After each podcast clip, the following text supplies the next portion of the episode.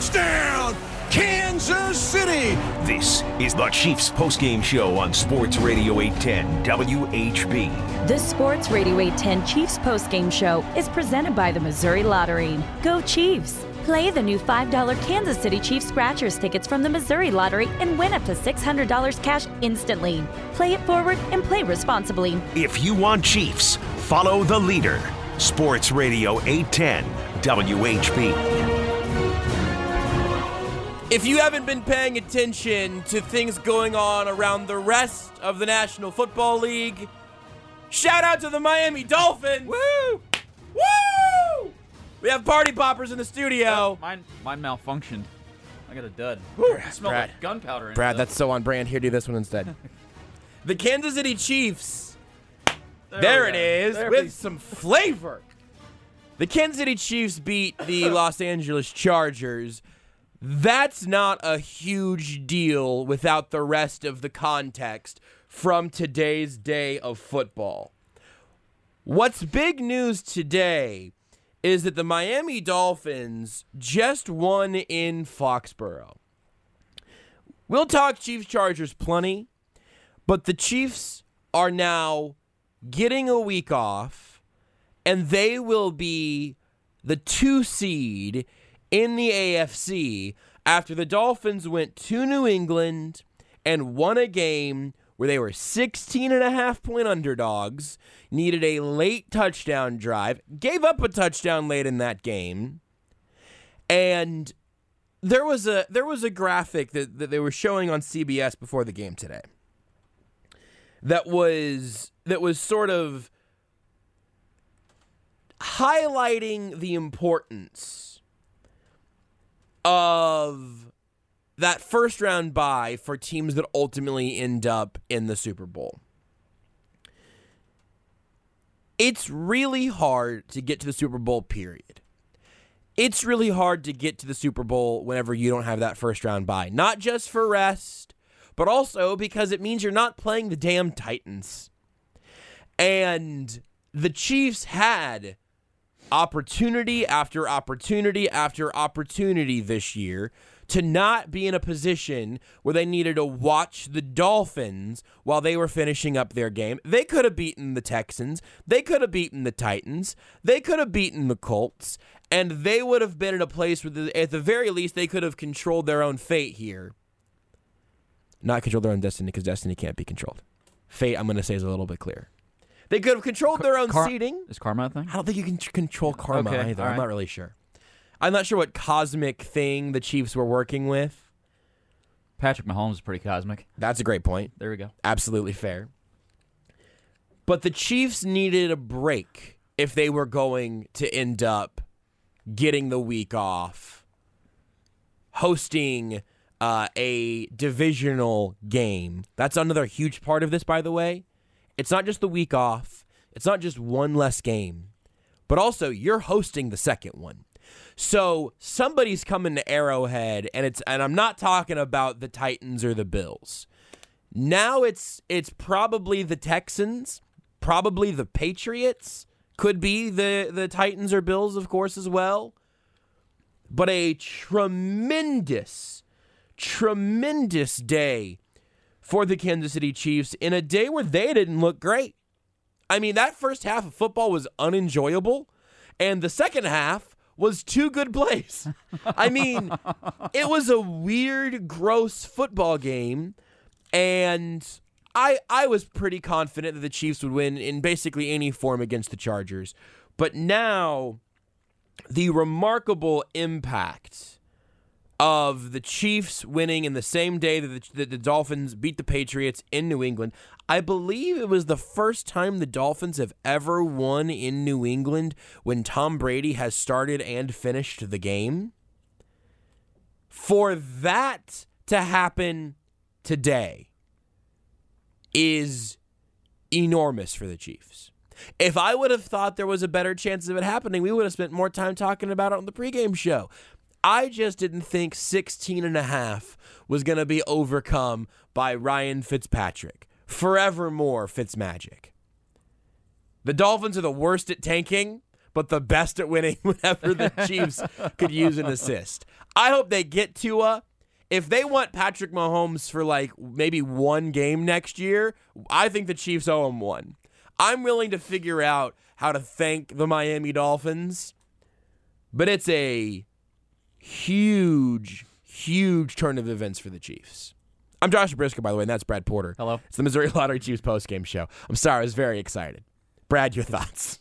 The party poppers really threw us In, off. in terms of cosmic forces Yes. affecting today, I think it's Fitzmagic Absolutely. is a cosmic force. Absolutely. I was listening to, and this has nothing to do with the outcome of the game, but I was listening to um, some fantasy guys this morning, and I don't, I don't have a fantasy football team, he's like the fourth or fifth highest point getter in quarterbacks. He's he, because he's magic. Sure. He just churns out magic and also oftentimes um, bad plays and mistakes. But he's he's running for touchdowns. He's throwing for touchdowns. 320 yards. He threw the ball 41 times. Completion percentage not great. Doesn't matter. Also, the Patriots were like did just did not look good. The Patriots did not look good all year. No. And Fitz uh, Fitzpatrick, his magnificent beard. I'll be interested to see if he comes out in a sport coat with no shirt on today. He should come hmm. out fully nude. Well, Ryan Fitzpatrick should come to the podium just with his podium out. Uh, maybe a towel, maybe a loincloth. Nope. Nope. Wouldn't loincloth, loincloth wouldn't do it. He's gonna need the whole podium. That's what Ryan Fitzpatrick's working with, clearly. After that performance, he is he is a god amongst men. Well, let me throw this out in a, in another form of cosmic forces. Andy Reid after a bye week. That's going to be rolled out Yep. now. I'm just rolling Yep. it out now. Yep, you're first. You got Andy- it first. Andy Reid after a bye week in his career. Awesome.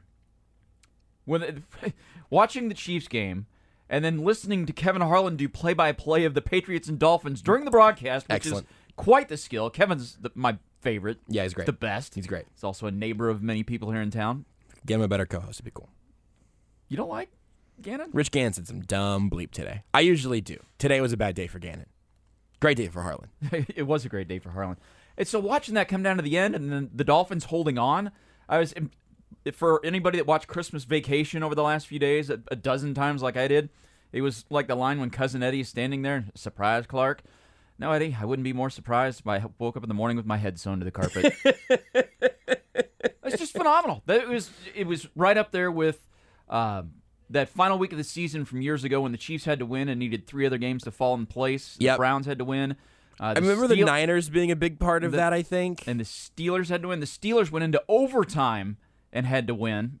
This was one of the great days in scoreboard watching history. Yeah, it was because even even the the, the worst case scenario for the Chiefs was home playoff game next week. I mean, right, right. And again, quick turnaround, and we will talk about the stuff in this game. We will also hear from Andy Reid. We'll hear from Patrick Mahomes.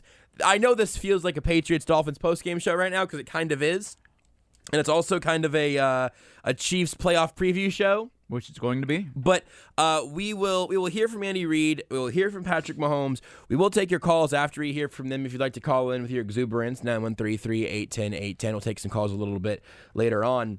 The the most important thing we're going to hear from Andy Reid will be right at the beginning. Yeah, and I- and, And, I don't want to hear. I don't want. I'm I'm I'm afraid of what I'm going to hear about Juan Thornhill. Yeah, I don't think Andy Reid's going to rule him out to this afternoon. No. But I it, it Juan Thornhill's almost certainly done for the year. The test they were doing on the field, he tweeted after like during the game, and then he was ruled out with a knee. So, uh, I mean, I I honestly I think that the best case scenario is probably still him missing the playoffs at this point. Like it just seems, and that and that's the thing again. We, we we'll talk about where some of that goes as well.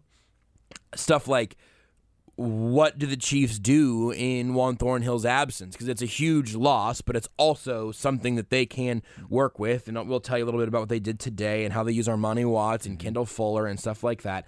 Um, we will we will get to all of that.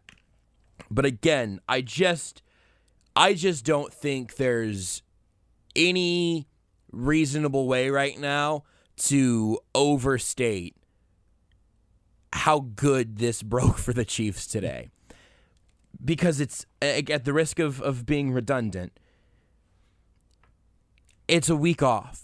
It's everybody everybody who's nicked up can sit in an ice bath, but it's also two weeks for Andy Reid to prepare for whichever of those teams come to Arrowhead. It's straight up skipping a game. I know we were all nervous about the Titans. I was nervous about the Titans, and like I would have picked the Chiefs to win that game in Arrowhead next week, but I wasn't thrilled about it. No matter who it would have been Titans, Bills, even the Raiders, Steelers. Steelers. I think those last two teams are not good. Nope. But I, if you said, "Are you my, hey, my options are play, flip a coin on the Steelers game, on the Raiders game, I guess roll the die, and you know if it comes up twenty, then you lose." I would rather just not have to deal with football being weird. But it's it's skipping ahead in that in that way where again you're just you're, you're taking you're taking another week's worth of a beating off of all of your players. You're you're taking the risk out of the equation and you're getting a second round home game. If if the Chiefs would have and it's also I know it's kind of funny that we're talking about this right now. If the Chiefs would have lost hope on that sooner or more or more recently as opposed to losing it kind of as soon as they did, I you would have heard me these last couple of weeks just wringing my hands about how unfortunate it is that they're not the 2 seed. But it went it was so fully gone that this is like genuinely stunning. I, this this wasn't even really in play during the pregame show today. Curtis was talking. Curtis mentioned this this Dolphins Patriots game, and it was a 16 point spread. And we did a, I did a whole bit. I said, Curtis, I'm sorry, I think my headphones cut out. Did you say you don't think the Dolphins can win in New England as a 16 point underdog with Ryan Fitzpatrick?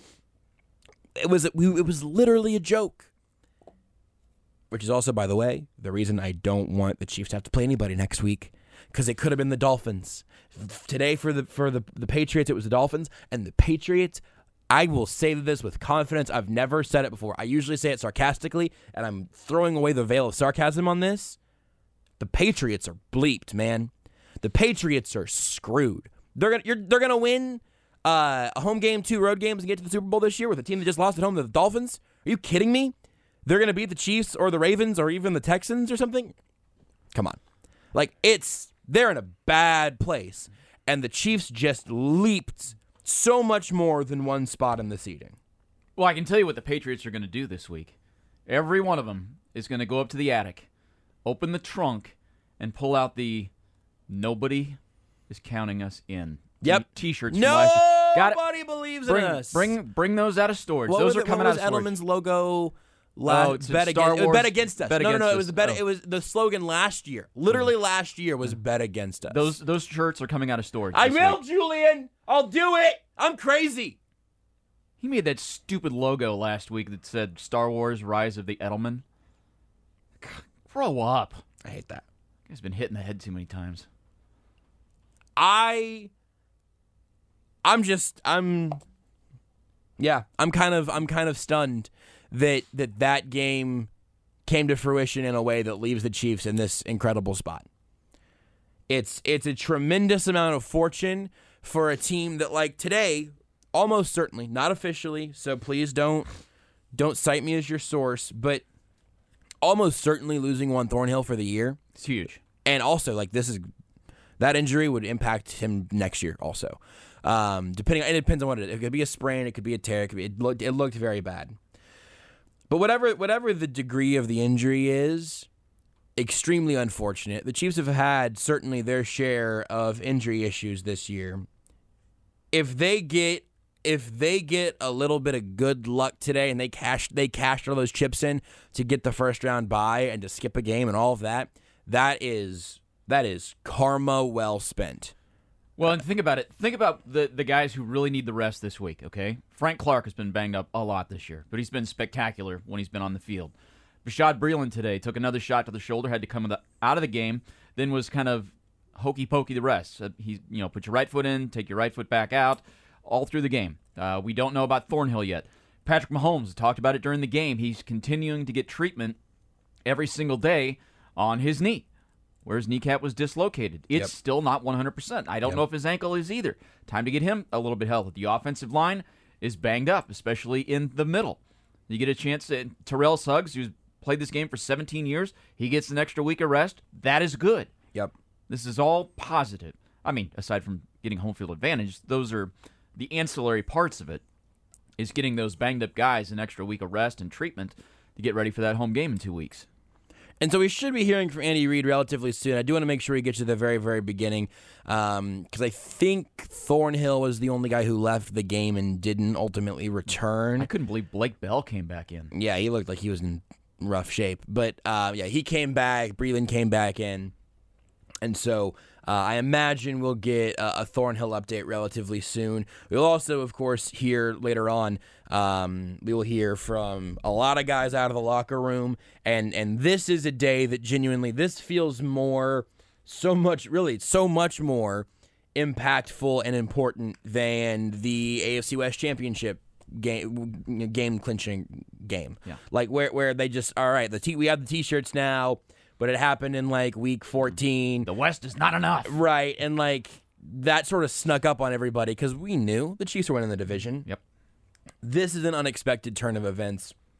I've already seen um, a couple of quotes pop up from from guys in the locker room. Um, uh, it's just it, I think we're going to hear quite a few very happy campers that will that will begin to sort of quantify if not vital or important, at least how simply good it is to get this advantage in the playoffs. I remember years ago, the Broncos needed the Chiefs' help to have something go their way. I, I think that was the circumstances, and Von Miller sent everybody, every member of the Kansas City Chiefs, an expensive bottle of wine. Yes, I remember that. So I'm wondering, you know, pool the resources and maybe a care package gets sent to South Beach. I've week. seen I've I know where Ryan Fitzpatrick plays and I've seen his post game outfits. Just send him a big mound of cocaine. I mean, what he does with that's up to him. Total Miami. Yeah, just really lean into the Miami of it all. Well, the Dolphins organization, I guess, probably wouldn't appreciate that No. at a recent incident. All right, I mean, so maybe sure the don't. NFL would frown upon it. That's a good point too, I guess. All right, so next idea. I'm listen. I'm not in my right mind. This is a very exciting day. This is a very exciting uh, it's a string of developments for the Chiefs. I'm afraid to go to the next thing, Brad, because You know Andy Reid's coming. I, I the, as soon as I ask you a direct question, Andy Reid will make an announcement about Juan Thornhill. We won't hear it because I'm trying to throw it to Andy Reid while uh, while absolutely stampeding right over you. Uh, well, also we have uh, Texans and Titans to keep an eye on, but I don't know if any of that really means anything anymore. There's so much randomness in in what can happen in a first round of a playoff series that the Chiefs at this point, like you want to know who your options are, and I guess it'd be cool if the Titans didn't make the playoffs at all because I'd rather just not see them. If we could get the uh, the Steelers or the Raiders in there somehow, I think the the Raiders might be done. I'm not sure. I, I need to double they check needed a bunch. They needed last week. They needed four or five things, and this week I think they need like four things. Yeah, I think you're right. Um, so we will see if if that game ends up having any uh, any real importance. We'll keep an eye on it. Um, again, if we could, you know, if we could get a uh, the the mess that is happening at the quarterback position in Pittsburgh into the playoffs, fine by me. But really, the the thing that the only thing that could have made us stop caring about Texans Titans right here and, and what happens with that sixth wild card or that, that sixth playoff spot, second wild card is the Dolphins pulling off a miracle in Foxborough. Just just outstanding. Again, it's the Missouri Lottery Chiefs post game show. Josh Brisco, Brad Porter with you here. Uh, we're going to be here for a while. We got a lot of sound to play. We've got a lot of highlights, and uh, we'll take a bunch of your calls 913 381 810 as soon as we hear from everybody at the podium. Uh, Beards McFly hitting all the buttons, and also ear to the ground for Andy Reid and company. Beards, have you have you connected at all? Have you had any sort of Jedi uh, Force link with Andy Reid? Any feeling for where he might be coming? No spoilers. No update yet. Okay, I didn't even spoil Andy Reid. I guess you feel free to spoil when he's My coming up. midichlorian count's too low. I can confirm. Yeah, you. That's that seems to be an issue for you. All right, fair enough. Uh, Juan Thornhill being being hurt and and seemingly seriously is a very big deal. I think we saw that pop up a little bit in this game, um, and I will give Steve Spagnuolo, especially now. This I was thinking this in real time, but especially now, you give him a little extra cushion. And you give him even just a week to scheme around it. Kendall Fuller was playing straight up safety last week against the Bears, um, and then he he was. He, I think he will continue to see that role grow out of out of necessity. And Armani Watts is getting a lot more work, but also Rashad Fenton was getting more work. Not even really just for Breeland, but whenever Fuller is moving and playing some more And- safety, and Fenton's Fenton not- plays in the slot more. And Fenton's not 100% healthy. No, he just came back. Yeah, um, and he's also super young and has also had some excellent plays. I like when Philip Rivers went right at him, and he was like, "Okay, bro." Yeah, it was Let's go. no question from him at all. He was ready. Um, so with all of those those moving pieces, here's the direct question that's going to summon Andy Reid, Brad. Okay. Um, what is your expecta- uh, uh, your expectation for what the Chiefs defense does while we assume probably no Juan Thornhill going forward? Well, let's see. This is the first. Here's Andy Reid. Just kidding. I'm sorry. This is the first game in the last six games where the defense was suspect, with the running backs just dominating the linebackers in space. Mm-hmm. Um, so I think Rashad Fenton becomes a you know a dime guy probably maybe depending on Bashaud Breeland how bad that shoulder is because he did come back after he left the game. So you kind of mix you kind of mix your pieces and you saw it linebacker Ben Niemann played a lot of snaps today, which was He did. Chiefs fans were not Twitter Chiefs fans were not happy with his Yeah, performance. you could just say me. Okay. Josh was not happy with Ben Niemann's performance. thrilled. It's the old rule about, you know, the backup first baseman goes three for five and should be playing every day. He got exposed. He just cannot play that many snaps. He just can't. I'm sorry. I like him. I think he's good in, in spots. He's great on special teams, but he, he can't play that many snaps. Yep. So you're going to mix in Armani Watts, who hasn't been used a lot last year. Uh, as you said, Fuller can move everywhere. Tyrann Mathieu is going to have to play a little bit of everything, which he has been doing the entire second half of the season. Yeah. Sometimes he's a safety. Sometimes he's a linebacker. Sometimes he's a corner. He's an edge blitzer at times, which he's pretty good at. Um, and he held on to an interception today. Yes, he did. He finally all, got one. Of all the interceptions that Tyrann Mathieu has dropped this season, and I'm not getting down on him. There's a reason he's a defensive back. But for five nine Tyrann Mathieu to go over a six foot four wide receiver and high point it was stunning. Yeah. And why he's one another reason why he's going to get votes for defensive player of the year. He's going to finish top. He's got to finish top three in my book. and he won't be a Pro Bowler. No. He, he will if the Chiefs don't make the No. Super Bowl, I suppose, because of he's an alternate, whatever. But yeah, that's fair.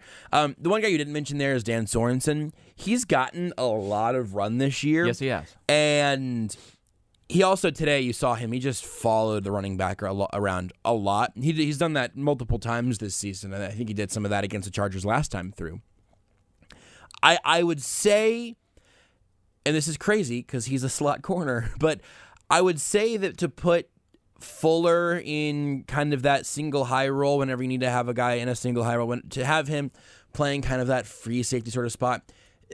I would I would be happy to lean in that direction, or at least that's my favorite of the options at this point. Would be to lean in that direction to preserve what Dan Sorensen does best. Yes. And to preserve what Tyrann Mathieu does best. For Mathieu, it's being able to do whatever the, the moment needs, whatever the play needs, whatever the scheme necessitates. For Dan Sorensen, it's a couple specific things. Uh, last year, we got some some out of place Dan Sorensen. I, I think we've had a couple of moments of that here today. Um, I have to. I'm gonna have to go back through it all again and and and com- completely recheck it all. But um, I, while, while being generally a, a Dan Sorensen skeptic in in many many many ways, if if it's gonna work, it needs to be in his ideal scenario, which probably means letting Kendall Fuller become kind of a free safety, which I know is crazy because again, he's a slot corner.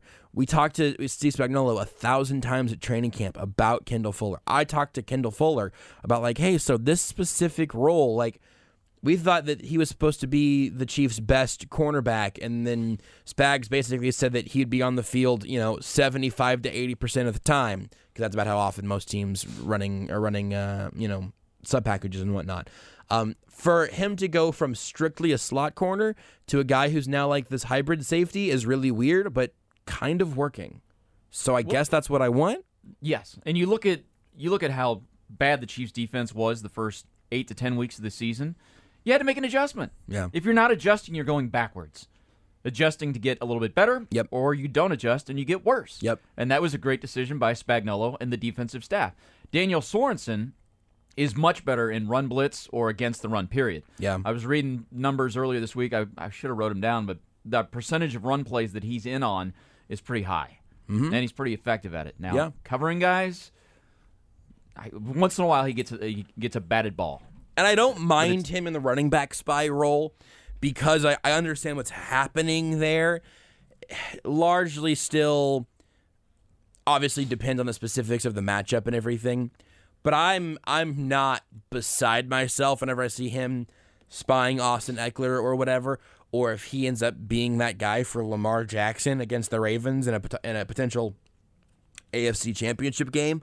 Um, maybe, May- maybe you can talk me into that. But again, I, I would I would rather have those less than ideal scenarios and to have him try to be forced into the over the top role that he's absolutely not. well I don't think for. he, I don't think he has the speed to do it. no. You got to cover so you're you're the I mean does. I mean, he the cliche term you're a center fielder.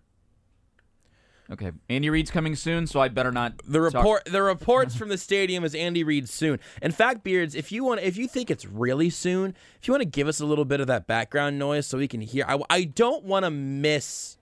I genuinely don't want to miss. First of all, the ambiance is great. Uh, I don't want to miss Andy Reid giving the injury update. So you know, keep it whatever, keep it in your ear. I don't know if you want to feed it to us because I am terrified of. You know, someone doing a sound check and then screaming an obscenity into the microphone That and it ruins the doesn't whole show. It Arrowhead. doesn't usually happen, but you know, it's it, Beards is worried about it, so that's you know, I get it. Um, oh, Andy Reid right now at Arrowhead. Juan Thornhill will know more um, tomorrow.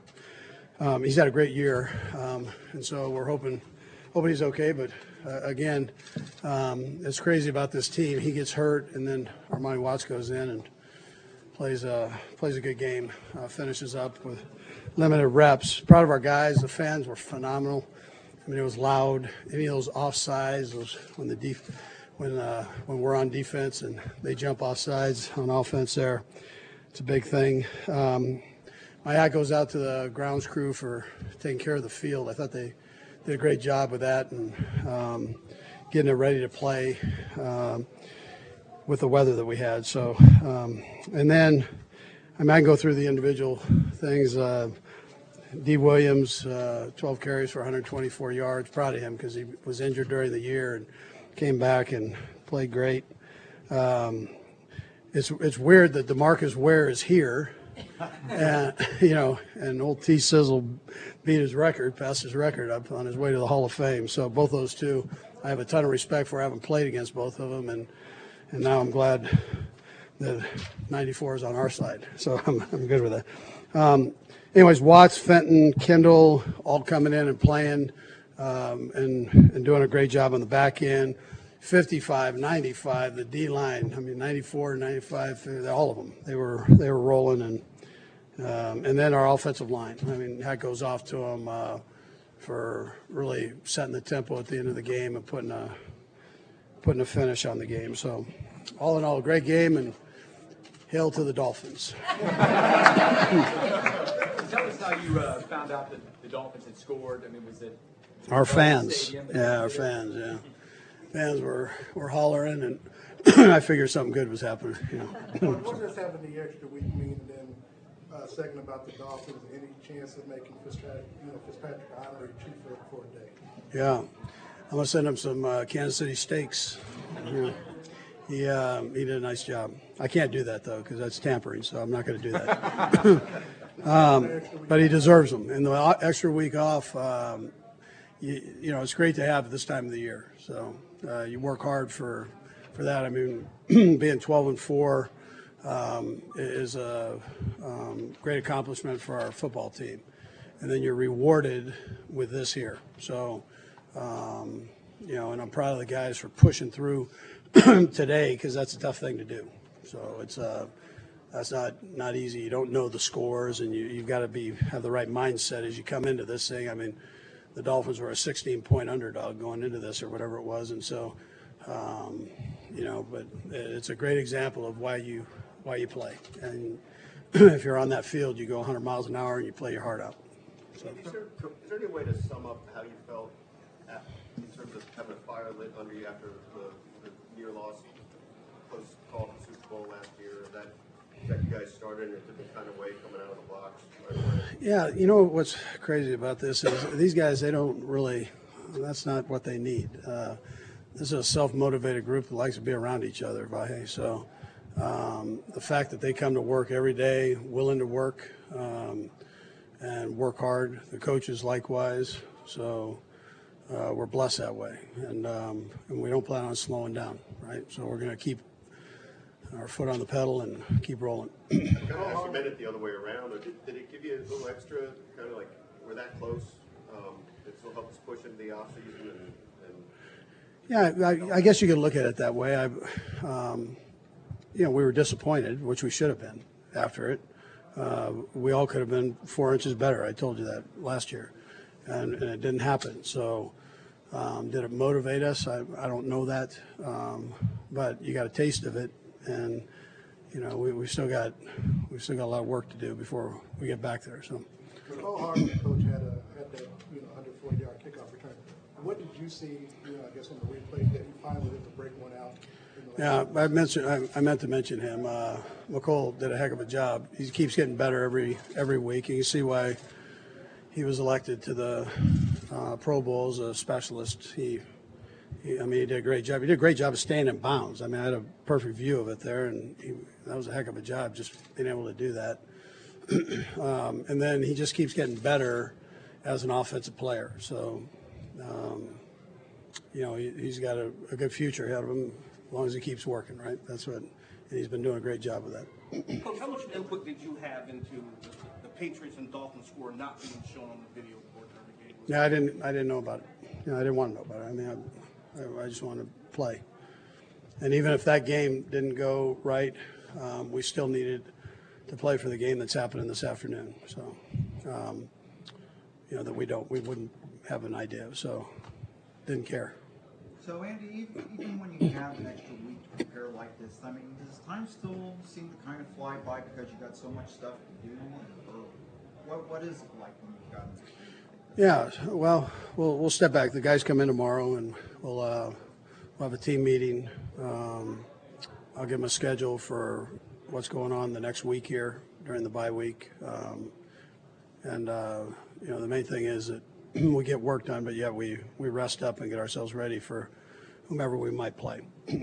The the third quarter was pretty unusual. They you guys barely had the ball in the second half and still scored 14 points. The defense was out there a bunch with some guys in and out. Just about their effort in the second half to kind of take care of business, and get that done, all those things. Yeah, so the interception by Tyrann was big uh, at, in the end zone. Um, so that that was a, I mean that, that was a big play. Um, we, we needed to do better on the third and longs. We put ourselves in great situation, and then they, they converted. I mean, my hat goes off to Philip, ultimate competitor. And I should say Anthony's done a heck of a job with that team. They've worked through all these injuries that they've had, and and uh, and he- he's got he's a good football coach, and they have a good team. Um, but we, yeah, we were we need to get off the field a little sooner. We we'll work on that, make sure we get better at that, and then. Um, uh, you know, the, the quarter that flew by was the first quarter. I mean, both teams had a possession, and then they had a tick of a possession, a couple plays, and then it was over. So, um, but when the run game's going, that kind of happens. With, with Thornhill's injury, and given the year he's had as a rookie, if you do lose him long term for the rest of the season, how just difficult is the challenge of that to put together? Well, he's been playing great, you know. So, uh, but we've always just said, hey, the next guy uh, is up, and we don't compare notes against one another. So you just do what you do best, and and then work on the things that you need to work on to get better. And um, and so if he can't go, it's next next man up and let's roll. Um, and that's how this team uh, this team operates. Coach uh, Tyreek said that he told Damien every time that he breaks one open, he's going to run him down. Did, were you able to see this? I don't know. Did he catch him? I saw him take off to run him. I'm not sure he caught him though. Did he? He caught him. He did. Well, you know. not, not many people can do that. You know. By the way, D. Rob had a nice catch on, uh, uh, you know, the touchdown run too. So. Rich, I'm curious, speaking of Tyreek, the third and eight, the deep pass pass. Was that a look that you saw as that Pat being aggressive? Or? Yeah, you know what? I probably should have come to that sooner. Uh, Pat wanted that, and um, you know he he did a nice job with it. Um, we've been doing a little bit of the underneath part of that route, and uh, and he just reared back and slung that thing. So, um, but he was he was feeling that one, and and uh, so uh, I called it, and he took it from there. Coach, I was going to ask you. uh, Coach, I'm sorry, LeSean McCoy, healthy scratch second week, can we expect a decision in the playoffs? Yeah, um, we'll just see how things how, how things go. Um, you know, uh, we've got the three backs that we're comfortable with, and and uh, he's one of them. So he was. Um, I don't believe he was scratched, but he. he uh, your suit's nice though. Man. All right, good. All right. It's Andy Reid live from Arrowhead here on Sports Radio 810. Uh, Andy Reid's press conference is brought to you by 360 Vodka. Hey, Chiefs Kingdom, this is celebration time. Go grab a bottle of 360 Vodka for your next tailgate or watch party. 360 Vodka is the official vodka of the Kansas City Chiefs and has your game day cocktails covered all season long. Also brought to you by KC Grilling Company, located in Olathe at 159th and Mur-Len. Your one-stop shop for all your tailgating needs. Stop by and check out KC Grilling Company or go to kcgrilling.com. Um, so a few things in there. We'll get more information on Juan Thornhill tomorrow. Um, I kind of forgot that McCoy was he was active. Reid was right there. He was active, but he also didn't Didn't play, play. at all. So that's a little bit weird. We talked to Nate Taylor uh, during the pregame show. His theory is actually like they're just trying to like quietly, respectfully kind of phase him out, which was not my theory. But whenever Nate suggests it, I think there's probably something to it. I was kind of hoping Andy Reid would say, "Well, we're trying to manage his carries, kind of keep with the load management theme." Yeah. I was kind of hoping for that. Yeah, it would have been good. Um, but you heard also Andy Reid like just going around instead of the times yours, little hail to the Dolphins, uh, kind of going out of his way to say, hey, here's here are several things that um, that went right for us today, where guys came through and made big plays and all of that. Also, saying in that uh, on that deep shot to Tyreek Hill, he should have gone to it sooner. Mahomes wanted that sooner. They had seen it somehow, whatever. Um, even that I kind of like to say, yeah, you know what? We could have taken that shot sooner and probably given ourselves a little more breathing room. I I kind of like to hear that from Andy Reid. I was stunned on the Tyreek Hill catch that none, neither safety went over. Yeah, He was being covered by a linebacker. Let's go out to Arrowhead right now. Let's hear from the guy who threw that pass. Let's hear from Patrick Mahomes. And what that means to you guys? Uh, yeah, I mean, I found out when the fans kind of started going crazy, and then I, I asked uh, around the, the sideline, but they kind of kept it away from us so we could focus on the game. Um, obviously, you, you want to get that bye to have that week off, and it's basically like winning a playoff game and then uh, getting to play a game at home. So we're, we're excited for that, and uh, we're going to keep building and keep trying to build this momentum and keep it going. What does it mean to have that? Yeah, I mean, uh, kind of like I said, it, it's a it's basically a win. I mean, that's basically what it is. You get a, you basically get to win that first round of the playoffs, and you get to eliminate that game, and then you get to play a home game. And uh, with the the Chiefs Kingdom and everything that we have here at Arrowhead, I mean, that's very important to us. And so we're excited to be able to play a home game, kind of let everybody get healthy as they can get, and then uh, prepare to play whoever we get. Coach keeps you guys focused, not worrying about the ball game, you guys were going to play this game and win. It wasn't on the scoreboard. You guys were hearing about it. Did you? But you know what's going. You know the Dolphins are big underdog. Did you wake up this morning with any thought that they could go and win that game? Uh, I mean, obviously playing in, in Gillette, it's, it's going to be hard uh, to get a win for them. Uh, but you know, it's Fitz magic, man. I mean, he, he does he does he does things that uh, that are awesome to watch, and so they found a way to get a win. But like you said, like there was no scoreboard at all that had any number of stats or anything like that. So the best I got was I saw at one point Brady had like one touchdown and one interception. So I was trying to add that together and figure out a way to see what the score was. You guys, uh, you, had a really weird kind of third quarter. You guys weren't even out there on offense very much. How odd was that quarter to just and score? Yeah, yeah, it was different. I mean, uh, first off, me throwing an interception on that second play of the half. I mean, and that kind of got the momentum in the wrong way. And then uh, Mecole with the big play of, of returning the touchdown, where we kind of we always jab with him because he, he made the Pro Bowl as a return specialist and he didn't have a touchdown yet. So he had to get one. He had to get one, and then uh, and then Damien with the big run. And so how it worked out, we were on, I think we were on the field for three plays in the second uh, the third quarter, and so we just knew if we got our opportunity, we had to find a way to, to get us down there and finish out the game, and we we we did that at the end there. Patrick, two years in a row, past few weeks, 4,000 yards. What's it mean, you know, that you've uh, uh, tied, you know, Trent Green to be able to do that two years in a row? Yeah, I mean, it's obviously uh, it's awesome. I mean, this year I think I really put into perspective like how hard it is to go out there week by week and and, and put up numbers and get wins. And so you know it's a struggle in this league. Uh, teams are coming with your best effort, playing us really hard. And so uh, just to have the guys around me that I do, it makes my job a lot easier about just getting them the ball and and then making a lot of these big plays. Patrick, what, what do you remember about how you felt at the end of the uh, Patriots game last year that ended the season? And what sort of motivation did, did you immediately take from that? Yeah, I, I don't know if it was necessarily just, just the, the Patriots game, just falling just that close to the Super Bowl, which is your ultimate goal when you, you come into the off season and knowing all the work that you had, we had put in and, and not getting to the getting to the game, giving ourselves an opportunity. Uh, it definitely gave me some motivation to go out there and just continue to get better and continue to progress in any way possible. And um, now we're, we're going to put ourselves an opportunity now that we're going to have a chance of, of making a run at this thing, and we have a lot of momentum going into the playoffs. On that uh, pass to Tyreek late in the game on third down, that kind of let you put the game away. Um, what, what were your thoughts when you saw him covered by that linebacker?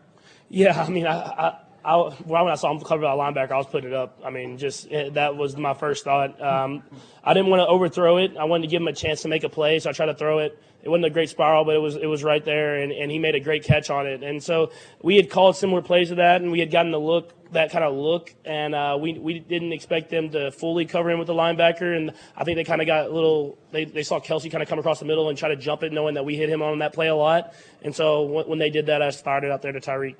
Obviously, the big touchdown today. uh, The, the way that Damien runs, just the way that he kind of provides the spark for the for the offense, the energy that brings. Just how important is that that that element coming back to the offense now that he's healthy? Yeah, I mean he does everything well. I mean I think that's the biggest thing. Obviously he ran the ball well today, but he, he has he's great in pass protection. Um, he's great catching the ball out of the backfield, and uh, I mean he he's he does everything well as a running back and, and fits our offense really well. And so it, it's awesome to have him back out there to, to fully complement that running back room. And uh, it seems like every single time someone gets the opportunity, they're, they're making plays. They, they had a long touchdown run, and Tyreek just about ran him down. Did you, could you tell from your view, did he catch him, or did he not catch him? I think he caught him. I think Damien slowed down a little bit there at the end. I just hope I never break one. I might have to hand it to Tyreek to let him go ahead and score. Um, Patrick, kind of related to the running game and everything, just talk about the sense of balance that you had on offense today, and what does it mean for this offense going into the playoffs? Yeah, I think it's I think it's an awesome thing. Uh, I've realized this year that it, it's better just to find ways to win than try to put up all these numbers and, and win that way. And so I feel like as a team we complement each other really well. Uh, the second half it kind of got away from us as a time time of possession, but that first half uh, we did a good job of kind of getting these long drives. We wish we'd have scored on every one of them, but we got these long drives and found a way to put points on the board.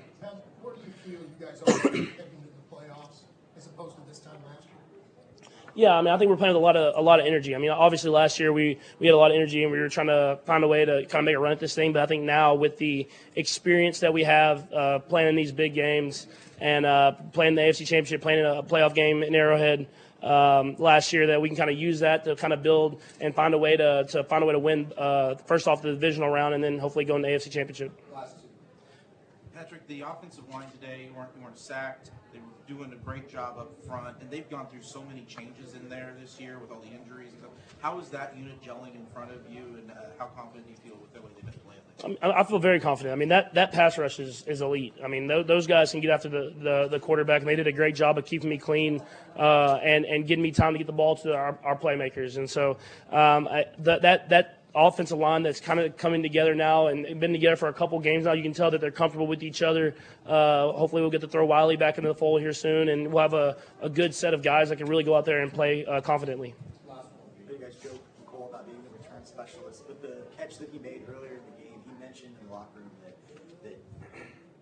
Necessarily go deep on that route, but Mm. that you trust them to go across and you trust them Yep. to throw up the ball. In those situations, how much trust do you have in a one-on-one situation to make a catch like that? Yeah, I mean, first off, I mean, you just see how much he's grown since the beginning of training camp when I when I was yelling at him to keep running. I mean, he, he's he's grown each and every week, and he really understands what he needs to do and how to stay on stay on my timing.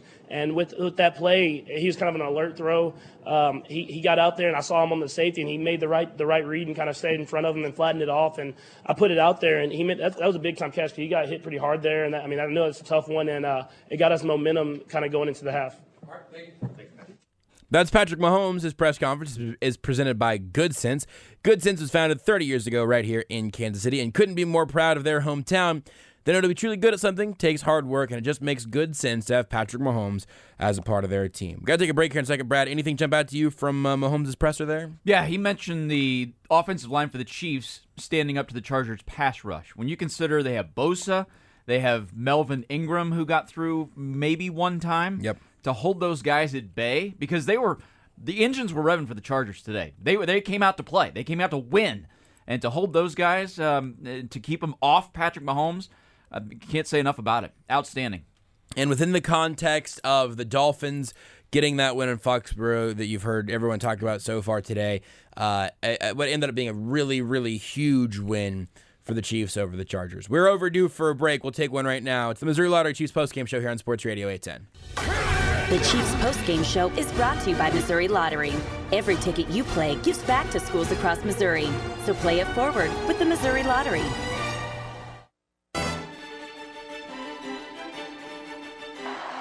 And Fitzpatrick throws in the end zone. Touchdown, Miami! The Dolphins have just scored. Gesicki, the tight end, got a laser in the back of the end zone on a goal-to-go touchdown pass by Miami quarterback Ryan Fitzpatrick to take a lead with 24 seconds to go. The extra point coming up for Miami, leading New England 26 to 24. And the crowd now knows it. What a throw by Fitzpatrick. What a touchdown run by Williams on the last weekend of the regular season in the NFL.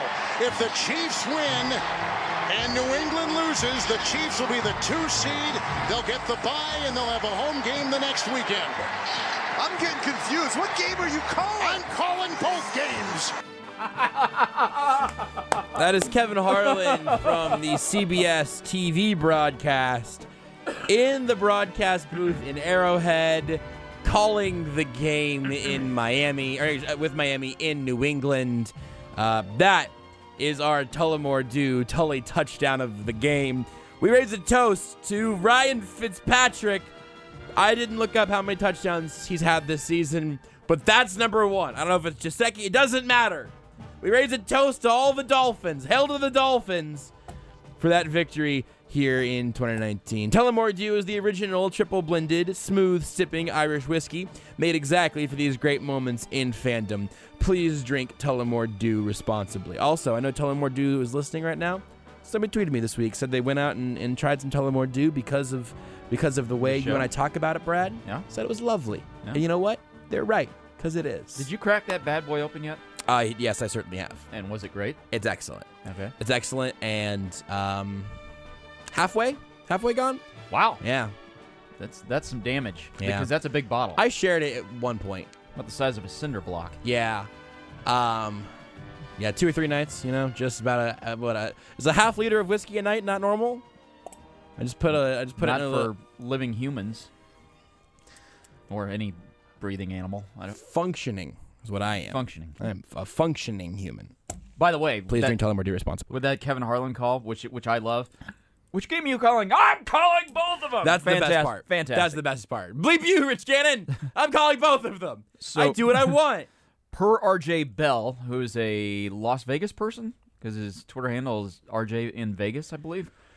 The upset Dolphins, 17 and a half point underdog underdogs to the Patriots. Biggest upset since 1995 when Washington was a 17 and a half point underdog to Dallas.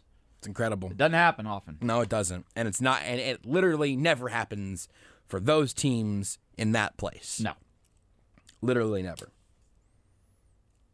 Seriously, just absolutely wild. I did like, uh, you know, Harlan was calling the play, and then he said, The crowd knows what's going on, and they're cheering. And Patrick Mahomes said after the game that they were not watching the scoreboard because it Right. wasn't up there, but he knew when the fans were cheering when there was nothing really going on to cheer about. Yep. That he knew what was going on. Yeah, unbelievable. You also heard uh, a very diplomatic Patrick Mahomes with, "Did you think they could win that game?" Like, well, you know, it's hard to win there. It's Gillette. uh, no, no one thought that was going to happen. No one. If if you had a a Dolphins money line bet with more than a nickel on it, feel free to let me know. It was- but I I imagine you didn't. It was plus 900, I believe. I'm not sure if that one. I don't. I can't read this stuff that they post sometimes. but Brad is the you most. made a ton of money. Brad is the most degenerate non-gambler I've I ever am. met. I pay it's attention really, to it and I don't gamble. It's really strange. Uh, we will uh, take some calls here in a second. We will uh, continue to bring you audio from Arrowhead. It's the Missouri Lottery Chiefs post-game show here on Sports Radio 810. I'm Joshua Brisco. Brad Porter is the degenerate non-gambler. Beers McFly hitting all the buttons and uh, taking your calls on the other side of the glass. Uh, let's let's go through at least a, a couple calls here. Butch has uh, has been on hold since the top of the show. Thanks for waiting, Butch. How you feeling? Gentlemen, how about those Dolphins? what? What is going? I feel like I slipped in some sort of time warp. I don't think I am in the proper dimension right now. What did I just see? I woke up late this morning. I missed a little bit of the first quarter of the Chiefs game. I saw I came back to my TV screen. Juan Thornhill was down. I'm praying for the young man because he's going to be difficult to replace, like you mentioned. But uh, the the uh, let me let me just say what let me get this off my chest, man. What a season! This is the type of stuff that you just can't script. I mean, what do they say about luck? It's when hard work meets a, a little bit of something on the side, a little Opportunity. bit of apathy, a little bit of yeah, there you go, opportunity, a little bit of pick dust from the sky. We got that today. This team is built to do things just like this. Keep yourself in situations where they can get a first round bye. They got it. I couldn't be happier for them. I think we'll be able to replace Juan Thornhill's production. It's not going to be easy. It's going to take multiple bodies to do that. But let's not forget how this team is constructed. It's not constructed to try to play defense, even though the defense has been good. It's constructed to really light up the scoreboard. And that's what we're going to see in the playoffs. After this first round bye, oh, it's on, fellas. It's 2018 on, like Donkey Kong. Okay? And, and another thing, Ryan Fitzpatrick, I'm buying your jersey, baby. Listen to the dance. Go Chiefs. Thanks, Butch. Appreciate which- the call. which team? I'm assuming any Dolphins, team, any team. any team. You But- get just walk into a into a Savers somewhere. For listeners who don't know Butch, normally when he calls in after a Chiefs win, he says, "How about those Chiefs?" So that's why we Good were work laughing. today. That's why we were laughing hysterically when he said Dolphins. Good work today from Butch. Um, I will say this also, like I, I and someone tweeted me about this about how I'm I'm surely happy to be wrong about this, and I am. This team was this team was six and four. You don't you don't get a first round bye whenever you're six and four. Like usually, straight up twelve and four is not. It's certainly not a lock, and often it's not good enough at all. So yeah, I'm uh, just. Butch says the Chiefs kept themselves in a position for uh, for a first round bye. Obviously, he's technically right, but I wouldn't have called it that. I wouldn't have called it in the position at six and four. No. and they did. They won and one and one, and they beat the Patriots and all of that. But I, I just didn't think twelve and four was going to get it done in the AFC this year. And I think after the loss to the Titans, you wouldn't have thought two Nope. seed. Nope. And I'd have to go back and look at the Ravens record. that's they were six and four. They were six and four after that because they were four and zero, then four and two, then five and two, five and and lost Mahomes in that game Right. where they went to five and two. Uh, then five and three to the Packers, six and three with the Vikings, six and four against the Titans. Yeah. and they've won everything since then. And I'd have to go back and look at the Ravens early part of the season because to get to the number one seed going into today, they had won 11 in a row. Yeah, they lost So- to the Chiefs and the Bronco and the Yeah. Browns, and that was it. Yeah. And and today they are totally floating. They don't need to. They don't need to worry about anything. Nobody's at this playing point. today. Um, that's the kind of, of cushion that they had. Uh, let's take a couple more calls here. DJ is on the line and fully awake this week, I can imagine. DJ, what's on your minds? hey, I'm up, man. What's going on? We're in a good mood here. How are you? Uh, wonderful, man. I'm wonderful. Uh, I just came here to say hello to you guys, man. Like I got listen every week. I don't always call in, but um, just a quick story. Last year, uh, my birthday falls on January 19th. Uh, last year, we was in Miami uh, when the Chiefs played New England, and uh, we raised hell, man. It was fun. Oh, I can say I can say the H word, right? Yeah, We yeah, you're good. eight- You're good. Okay. All right. We raised that, man, at the ESPN studios, man, and we ended up losing that game after, you know, no need to talk about that, but um, this year I got tickets again. We back in Miami. So if the Chiefs, if the Chiefs win, I think what they got to win one game to be able to play in the division around in Miami again on the 19th.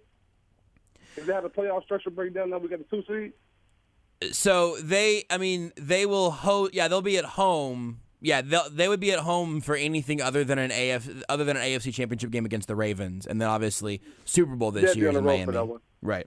Okay. So yeah, well, we, well, we'll be in Miami on the 19th again this year, man. How cliche is that? So I'm hoping that they do their thing. Dude, when the Dolphins won today, I think they became my second favorite AFC team ever. Take it, sure, I absolutely. I think they did. Ryan Fitzpatrick is the second best quarterback ever. Yep, no question, no doubt in my mind. Yeah, he's the absolute goat, man. I was just calling in to up to you guys, man. I had fun today, dude, and I hope y'all did the same thing. A lot of criticism to break down and stuff like that, but we left without Juan Thornhill. We can make up for that production, man. I just want to say y'all do y'all do a great job, man. And I'll be listening all the time, man. I appreciate y'all. Thank y'all. DJ, I appreciate it, man. Uh, yeah, well, again, we'll we'll break down Thornhill, and there were absolutely some things in this game that were not great for the Chiefs. I 100% get it. Like, again, we mentioned this at the top of the show. First half was hard to watch. Like, it was an unenjoyable football, and I find most football at least a little enjoyable. First half of this game wasn't great. There were there were two big plays, and really a third. Two of them came from Damien Williams. Um, it doesn't I, I don't want to be this kind of reductive but it doesn't matter. It doesn't matter because the, the chiefs aren't playing a football game again next week.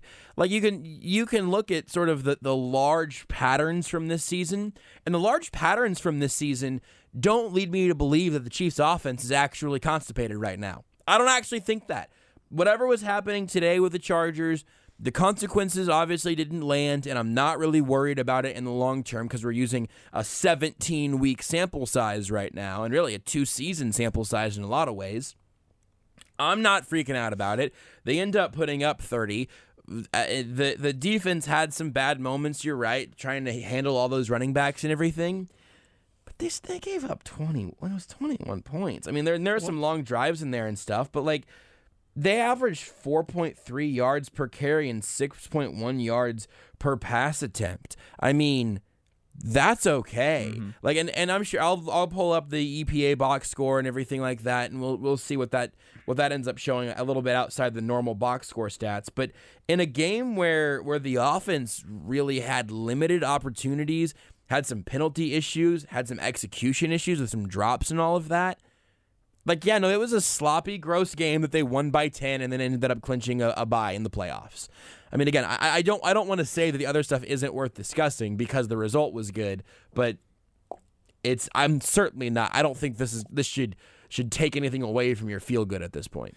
And you know, I was critical. I tweeted out something like the, the Chiefs' defense has reverted back to early season form with the running backs just shredding the linebackers, especially stuff underneath.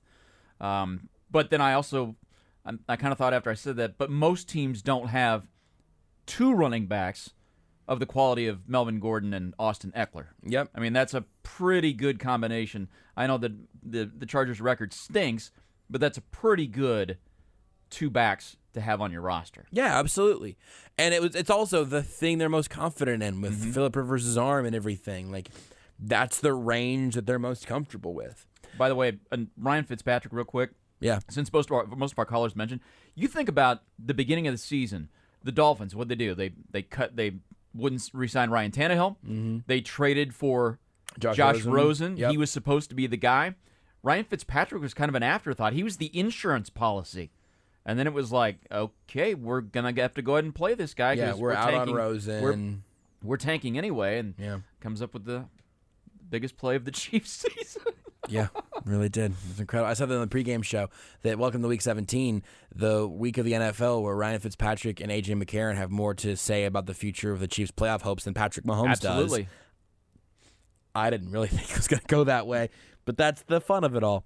Uh, let's take one more call here before we hear from. Uh, let's plan on Tyrann Mathieu here, Beards. But let's hear from Tommy Moe first. What's up, Tommy Moe? How you feeling? Hey, doing all right, Josh. I agree with you and uh, Brad and his gambling. Uh, you know, behind the scenes for a guy that's probably never placed a bet with uh, Louis the Fish at your local corner. Right. He sure knows a lot about the spread and It's- it's- money lines yeah. and bets, doesn't he? It's suspicious, is what I'll say. It's simply suspicious. Tommy Tommy Mo, let's just. I grew up with some guys. I'm gonna leave it at that. You kn- you knew a guy, I, I knew some guys. guys. Okay. Yeah, I mean, I didn't bet, but I knew some right? guys. What's that?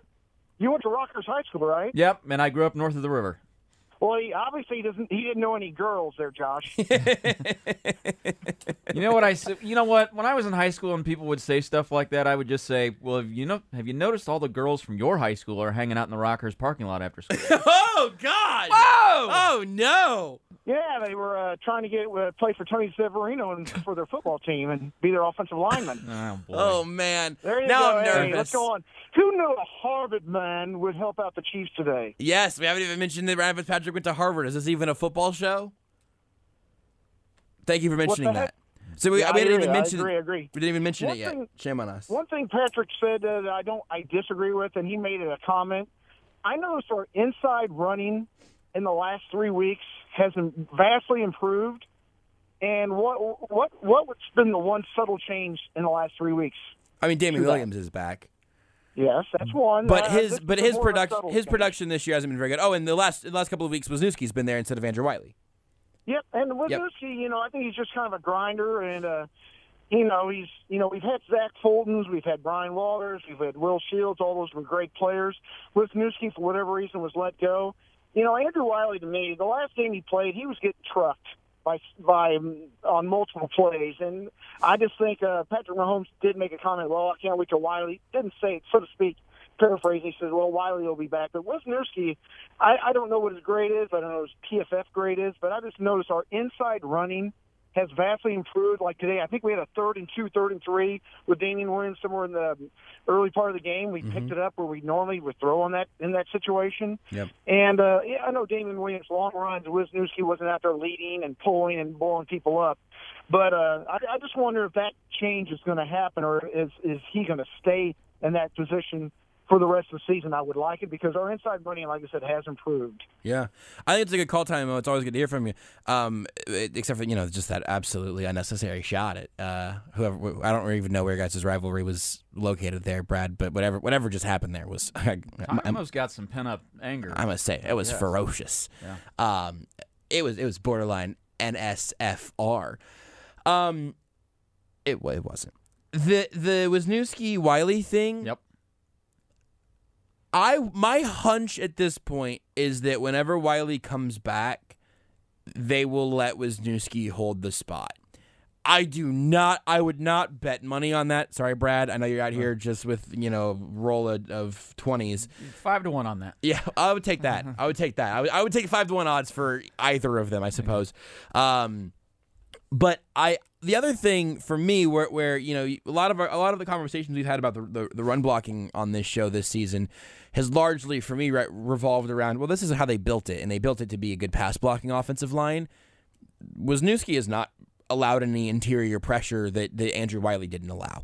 You know, the, I, I haven't seen a step back in the pass mm-hmm. blocking, and then to see a step forward in the run blocking that way with Wisniewski there, fine by me. I'm in no hurry uh, to make that change. I, I think it's fair to point out that that's been a little bit better. So, And I also and Damien Williams had two excellent plays today. I wish that we could just skip straight to those and then throw it and all the times that he runs for two yards, three yards, four yards. But the the, the big plays he had today were admittedly outstanding. I can't remember if, if I heard you on the radio recently, or maybe a week ago, two weeks ago, week and a half ago, talking about the end of the season and wanting to see Darwin Thompson more. Hmm. And just not even use LeSean McCoy. And Yeah, they no, used Darwin, Darwin, Darwin. Thompson could have had every carry in this game. It would not have bothered me one bit. They used him early and often. Because I I think that this was not a game to hand the ball to LeSean McCoy. Have him active, sure. I'm a little surprised they gave it to Damien Williams as much as they did in this game, honestly, because I thought they'd probably be wanting to keep him healthy for the Titans next week. Little did I know that he's going to get a week off anyway, and it's not going to have to be manufactured, which is outstanding. Um, we got a lot of audio to hear from from Arrowhead. I, I think we should start with Tyrann Mathieu. He's always a good talker, willing to talk, and today he gets the interception. The defense for the issues that it had today that are again like fair to acknowledge. The defense has been good.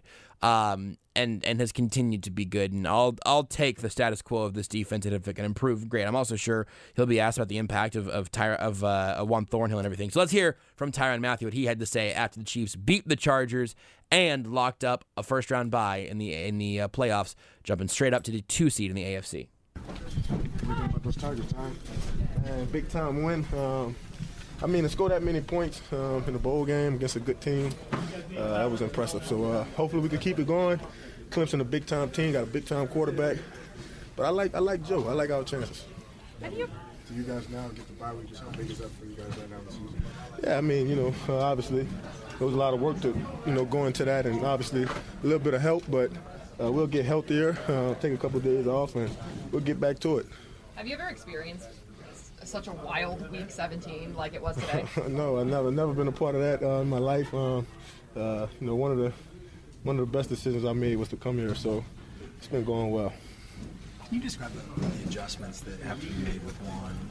Looks like that's a serious Yeah. injury, but how do you guys make up for that? It's, I mean, obviously, if, if he's not able to go, um, you know, it'd be a big loss for us defensively.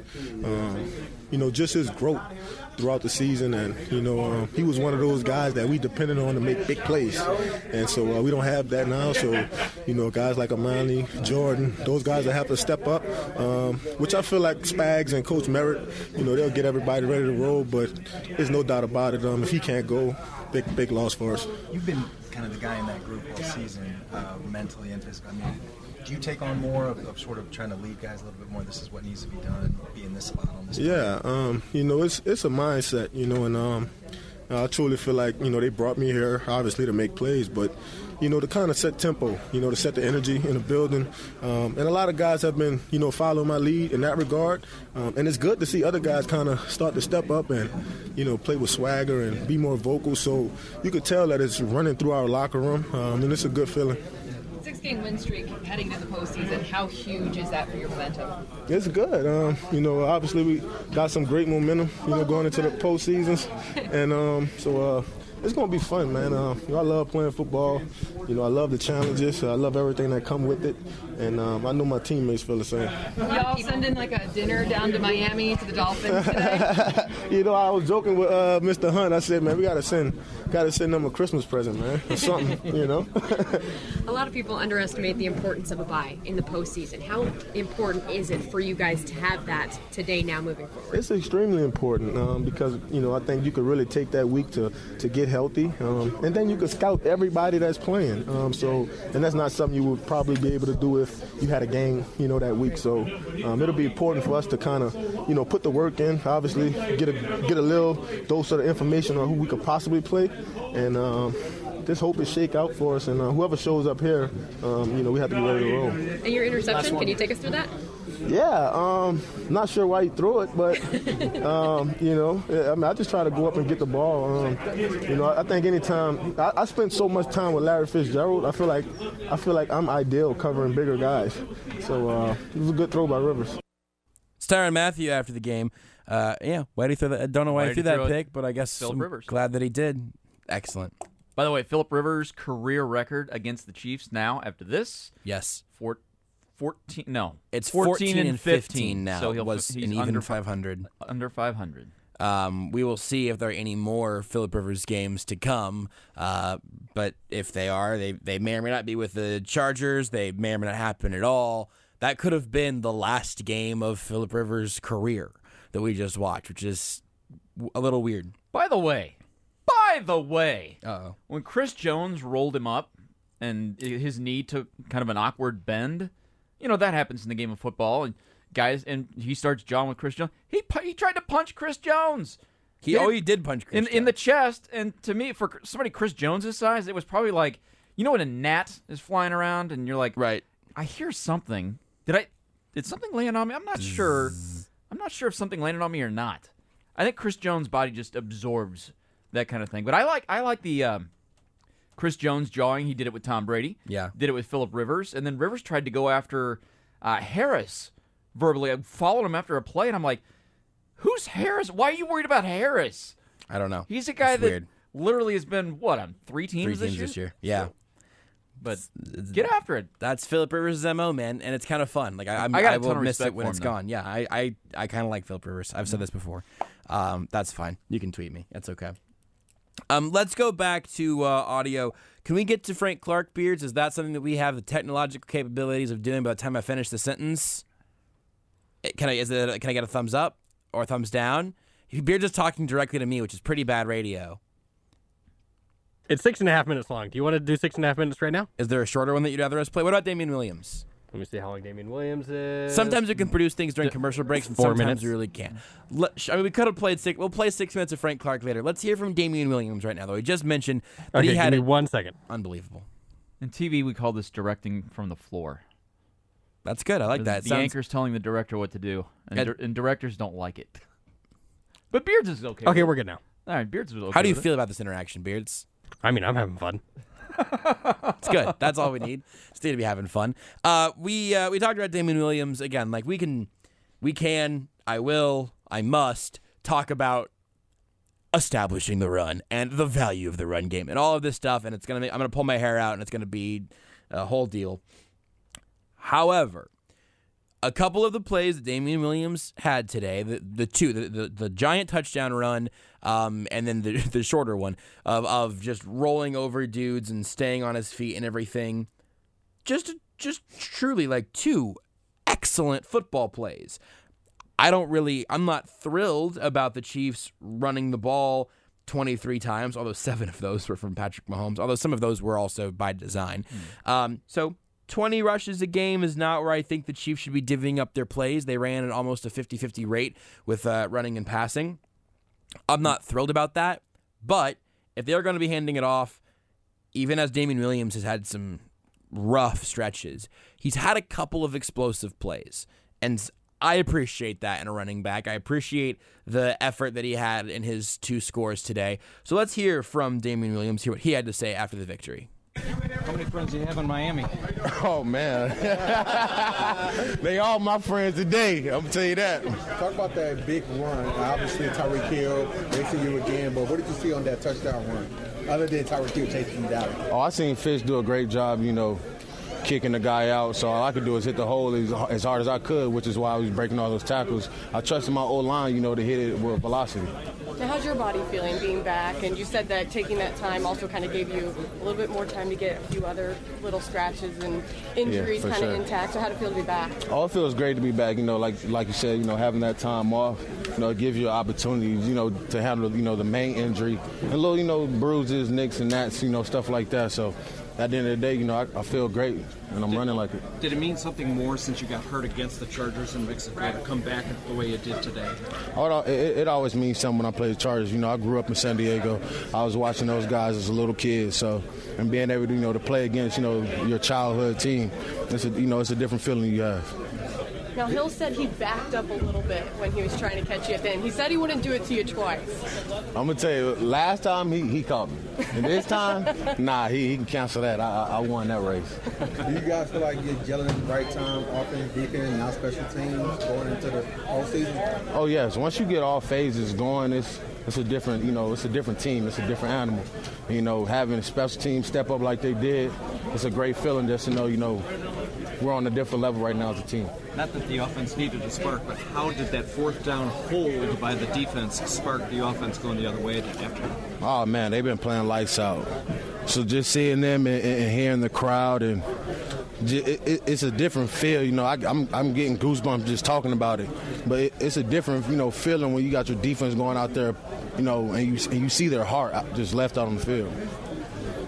Last year, you guys got a first round bye in the playoffs again. This year, you've got that same situation, first round bye coming back this year. How much better does it feel this time? Do you guys feel different going into it this time than you did this time last year? Yeah, I feel like we, we worked to go get this.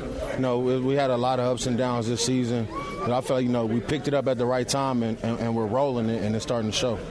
Damien, you said earlier this week and last week as well that you feel a little, felt a little fresher this time around because you had a few weeks off. Was today kind of a result of that? Oh, most definitely, and, and just having uh, you know, the old line that I have and being able to, to trust those guys. So you know, being as fresh as I am, I'm you know you hit the hole a little different. So you know, I, I took that advantage today and, and we was running. Do you feel confident in kind of carrying the load throughout the playoffs now? Oh, of course. What did it feel like having your old team give you guys a hand today? Oh man, it feels great just because you know I know the history. I know how it kind of goes down. You know they'll get us either the first game or second game, but I know we, we always come out, or, or the Dolphins always come out, you know, with the win. So it just you know, I feel like it's history. You know, just, just keep going. I'm, I'm I'm happy for them. Damien, you gonna call some of your team former teammates? You know, give them a little text. Oh, most definitely. you know, but at the end of the day, you know, you know, this is a league, you know, you, and you build relationships and you build friends. So, you, of course, you know, whether or not, you know, I always call and check on those guys anyway. Last year you had a good postseason run, you a few touchdowns, one pick. And you feel like you're ready to finally get to that level, and you're just kicking it at the right stride at the right time. Oh yeah, this, there's no better time than, than right now. So at the end of the day, you know, I feel good. The offense feels great, and all I can do is, you know, keep rolling. What do you think is the biggest difference between where you guys are right now compared to where you were at this point last year? Ah man, I feel like last year it was a, it was a different team, a different feeling. We Pat was on a you know on a different role, so I feel like you know right now I feel like we really had to dig to go get this, and I feel like it's it's it's a different feel because I feel like you know everybody feels that we we had to really dig deep to go get this. Defense made some key plays again today. Does that give you guys a lot of confidence going into the playoffs this time around? Oh, of course, just you know our defense is playing stout, so you know they keep that up. All we can do is keep rolling. It's Damien Williams after the game today. Uh, my favorite of his answers about the Miami questions was the first one. Uh, any of those guys your friends? Oh, they're all they're all our friends this week. Uh, the the whole city of Miami, the state of Florida, everybody with a beard, all friends of the Chiefs this week. The Damien Williams touchdowns. I'll just hit on a couple of points. Sure. Talk about being a tough runner. On the 84 yard run, he was stopped dead on the sidelines Yeah. after about an eight yard gain. Yep. Nine yards. Yep. And I, I kind of glanced away because I was taking notes during the game, and I looked up, and all of a sudden he's pirouetting around and took off. And he got down there, and, and I couldn't believe he outraced everybody. I didn't know if he still had enough speed, especially with the injuries this year. And on the other touchdown, the shorter one where he ran to the right side, he was on the ground, but he was on top of the body of a Dolphins player, so his knee never made contact. Slid off, got up, took a step, put his hand on the ground to keep his balance, and then got in. That's the kind of. I, I know you're not always a great fan of the run game, but if you're going to run it, that's the kind of fighter I want running the ball. The Yeah. guy that's going to do that. Yeah, tho- 'Cause those not are everybody exceptional does, plays. Not everybody does it. Absolutely correct. Uh, we are overdue for a break yet again. That's sort of our thing Yep. here on the Missouri Lottery Chiefs post game show. That's Brad Porter. I'm Joshua Brisco. We'll take some calls and continue hearing from the locker room whenever we come back on Sports Radio 810. The Chiefs postgame show is brought to you by Missouri Lottery. Every ticket you play gives back to schools across Missouri. So play it forward with the Missouri Lottery.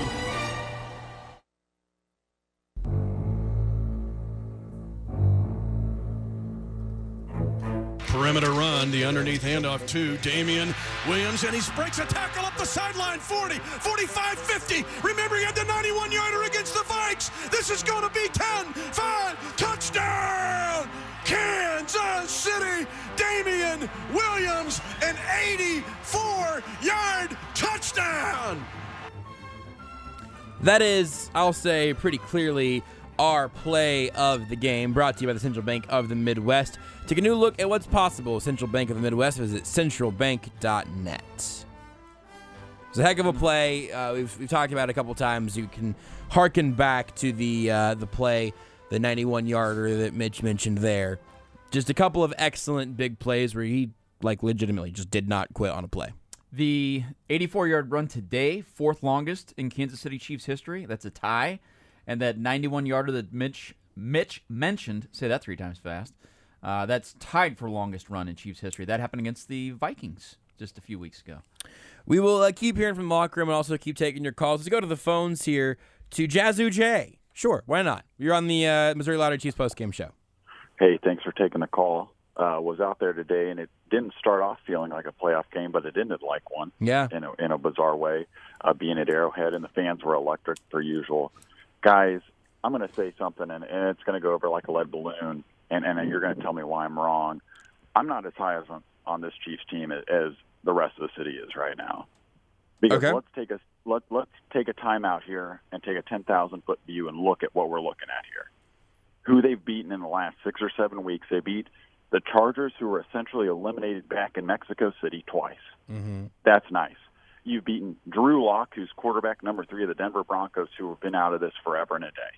You beat sorry Derek Carr and sorry Chicago. Okay, so let, let's not like puff our chests out and say, "Oh, we're going in the playoffs and we're going to, you know, just blow everyone away." Because essentially, if we rewind time six weeks ago, we were saying the same thing about New England, and we had all said, "Who is that defense beaten?" They had beaten the NFC East.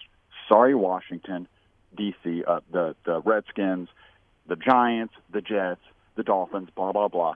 And if we look today, we needed the stars to align, which they did, but they got beat by the Dolphins. So, like, let's not puff our chest out and say, man, we've got a defense that's fantastic, and the offense is hitting on all on all cylinders. I mean, guys, Patrick Mahomes got in Sammy Watkins' face the first drive of the game because he just gave up on running. Yeah. I mean, I, you know, you know, you're going to need to cross all the T's and dot all the I's to get to the Super Bowl. And now, by the way, here's what's probably going to happen.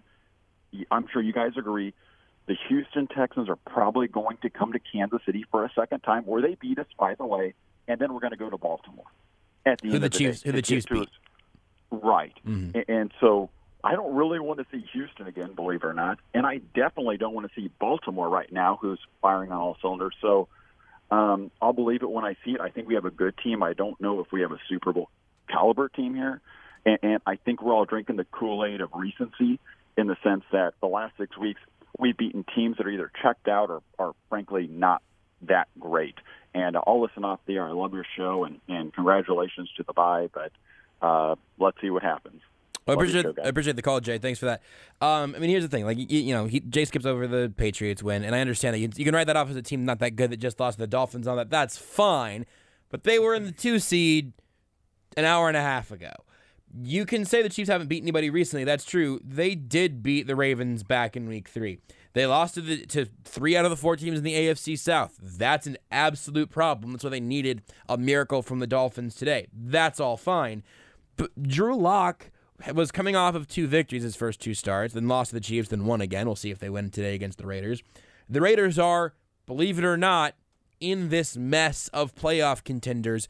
And so I, the thing that I would challenge maybe most there isn't that the Chiefs are perfect and flawless and all of that.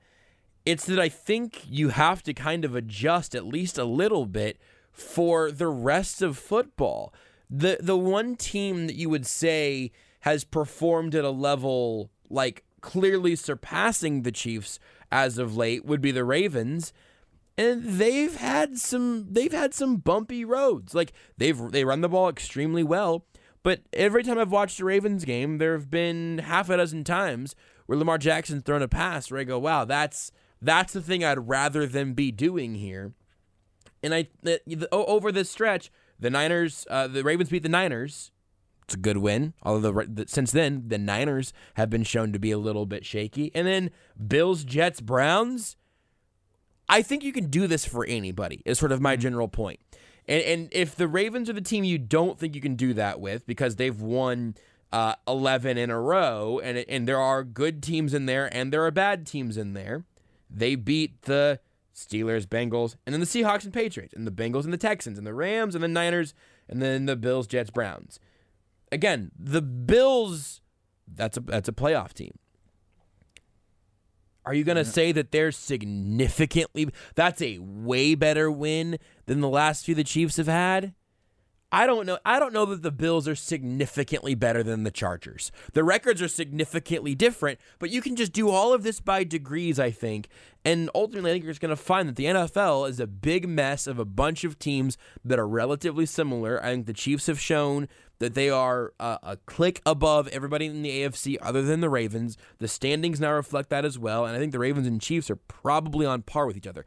I don't think I don't think you should put the mortgage on it. Um, I don't think the Chiefs are a Super Bowl lock, but I think that they're in as good of a spot as just about anybody. Yeah, because that's the league at this point. If you want to go down to, you know, who you've beaten at what time of year, you can do that. Like you said, you could do that with just about anybody.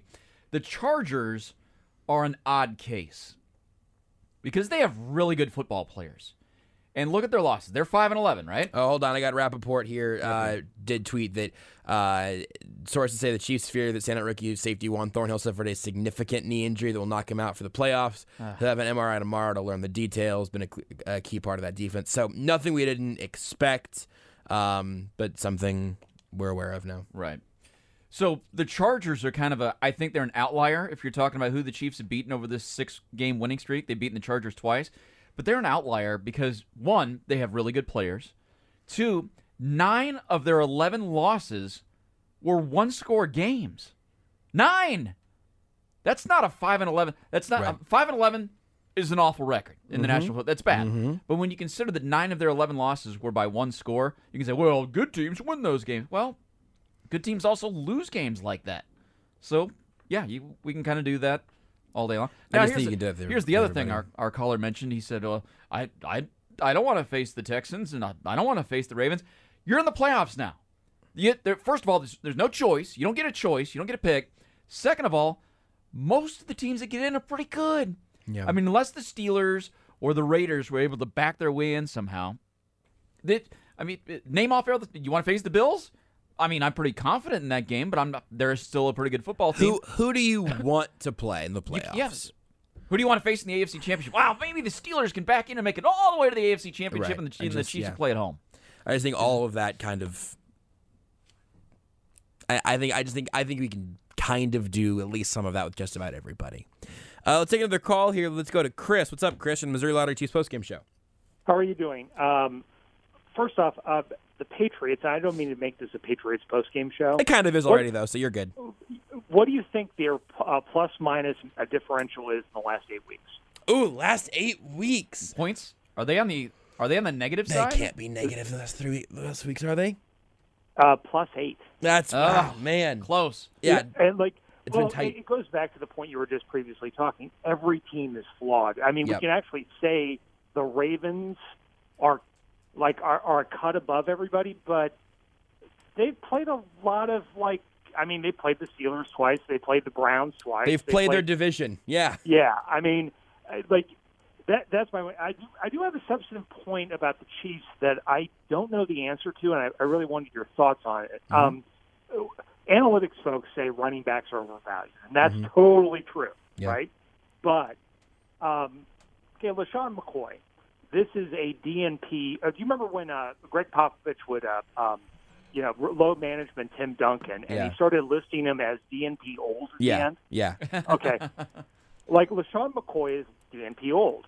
There is a difference between a average to above average running back Mhm. and a below average running back. Uh, Like, should we, like, kind of value running backs more than like I, I think the analytic community community is like never pick one in the first round, never pick one in the second round. There's a value to them. Yeah, I think that that's I, I think that that's reasonable. I would say that the value of those guys ends up being such a, uh borderline random spread of, of where those guys end up coming from. Because, like, honestly, I think if if Austin Ekeler was in the Chiefs' offense, he'd probably be used really, really well. And he was an undrafted free agent in the same year that Leonard Fournette went for. Like, and I don't think Leonard Fournette would do all that much interesting stuff in this offense. So, um, I'm uh, what I'm good with is is what they did with Kareem Hunt and did with Darwin Thompson. Will probably do again next year. You can draft dudes, and honestly, like a little later wouldn't bother me either. But you can you can be trying to go through a lot of running backs to find the guy that does the thing at an above average level. Because I, I do think there's something to that. But it's for me, it's the acquisition cost that ends up really getting in the way. And again, when those costs end up being high high picks or big money like you give to Ezekiel Elliott or whatever, that's whenever it becomes almost impossible for those running Oh, backs to actually earn their value. One last thing: who do you like, Tennessee or New England? Oh man. Oh, I don't. I'm watching Tennessee right now, and every time I look up, they're doing a thing that looks like an actual good football team. I think I'd say Tennessee, but I don't. But I know that I'm. I know that I'm not answering that as logically as I should. I know that that is my fear answering that question, and uh, I don't know. The Titans might be a better football team right now, which is crazy. Yep. All right, I'll see you. Appreciate the call, Chris. By the way, investing in running backs, teams are getting smarter about it. Yep. I don't know if you're going to see a Saquon Barkley taken number two overall Mhm. anytime soon, but you Mhm. you just look at the last year, the last two years. Le'Veon Bell wanted huge money. Mhm. Pittsburgh Steelers said no. He said, "All right, I'm not playing." The Steelers said, "Fine, don't play." The Jets way overpaid for Le'Veon Bell, Yep. and Adam Gase did not want him on the team. Not personal, not for personal reasons. He thought it was too much money to be spending on a running back, and Le'Veon Bell got pissed off about it, and that's fine. So that was that's that's going to that's going to continue to be a problem for the Jets. You look at the Chargers with Melvin Gordon. Melvin Gordon said, "I want a new contract. I want an extension." Chargers The Chargers are infamous for not negotiating players who are still under contract. When they drafted Bosa, Bosa wanted to hold out, and he held out. He wanted more money, and the Chargers said, um, "Okay, don't play." Yeah. And then he, he gave in. Melvin Gordon ca- uh, gave in. His season hasn't been great, so you're seeing teams kind of stand. Why the Cowboys gave all that money to Ezekiel Elliott? I I don't know. The- the- the- Jerry they- Jones. Jerry Jones. I guess. I don't know. You're going to see less and less and less of that. Yeah, I don't want I don't want the Chiefs to ignore the position, but I I want them to use a very specific strategy um, to add to it.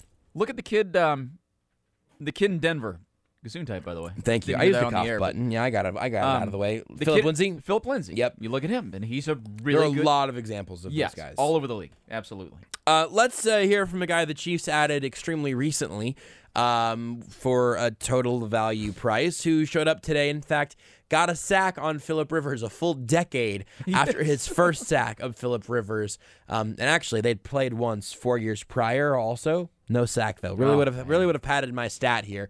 Um, but Terrell Suggs first sacked Philip Rivers uh, ten years and a month or two ago. It's, it's almost exactly ten years. It's yeah. very, very close to ten years.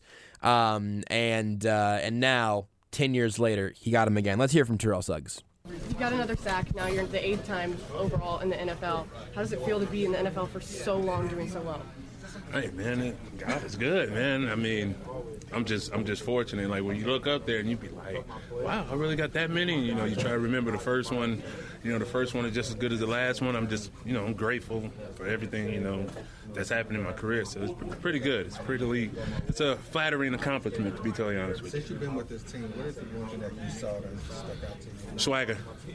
Swag. This team plays with uh, tremendous swag, man, and, and it's it's a confidence, and that's the number one edge a football player has is his confidence. And when you have a team playing with swagger, and uh, you know the head ball coach is encouraging that, and and your your, your, your person, I mean your position coach is, is encouraging it, like that that can help you in January in uh, playoff football. So. You can have a playoff game at home here, but Mhm. first time in the stadium for you as a chief. Just As a chief, What- what was that the stadium get loud. Like it was very flattering to be on the home side of that. You know, uh, normally I, in the past I've been on the visitor side, but like yo, it's really you know it's really loud in here, and the, and the fans are really engaging, and you know that makes the game fun. That's what the game's about, and it's good to play with a, a, a crowd uh, with the kind of energy. It's electrifying. So. Okay, thanks, guys. All right, we got one more. Yeah, got one more. One more, one more, one more. And, and you've been through this before Uh-huh. because you know what it's like to have a bye and not have a bye. Mhm. This being your first game in area, just the fans understanding the ramifications of what was going on in both games. Mhm. Can, can you just explain what that's like as a, I'm gonna as be player? totally honest with you. I think our fans were just really engaged in our game. Like I think as a, a, a, a organization, as a team, we were just worried about us. We totally forgot that that was a scenario. We knew we had to handle our business, and like we went out there after the offense sealed the game. They was like, Miami just scored with 20, 20 seconds left. And we then it hit us like, oh my God, really? You know what I'm saying? So it's very flattering, but it shows what hap- good stuff can happen when you handle your own business and you, you focus on what you have to do, your task at hand. Can't worry about anybody else. That's what the Chiefs did today. That's Terrell Suggs. This is the Missouri Lottery Chiefs postgame show here on Sports Radio 810. I'm Josh Brisco, along with Brad Porter. Beards McFly hitting all the buttons. Uh, you can also, well, I'll just, I'll tell you, it's the Missouri Lottery Chiefs postgame show. It means they get little things that I read, like this one. Hey guys, go Chiefs. This part's not in the copy. They're getting a first round bye. Let's celebrate a little bit. You know what you can do? You can play the new $5 Kansas City Chiefs Scratchers ticket from the Missouri Lottery. It went up to $600 cash instantly. Give it to me again, Beards. Play it forward and play responsibly with the Missouri Lottery. We'll be back here uh, right after this. We got audio from the Chiefs locker room that we are going to be getting to up until uh, God knows how long. We have a lot of audio. We also have room to take your calls 913 381 810. You can also tweet all of us. You can tweet at Sports Radio 810. I'm at JB Brisco. Brad is at Brad K. Porter. Beard is at, uh, at Beards McFly. He's going through some sad fans on Reddit from uh, not only the Chargers, but also the Patriots. So They're uh, sad. There's a lot of sadness in Beards' Twitter account, but that's pretty normal. It's the Missouri Lottery Chiefs Post Game Show. The Chiefs postgame show is brought to you by Missouri Lottery. Every ticket you play gives back to schools across Missouri. So play it forward with the Missouri Lottery.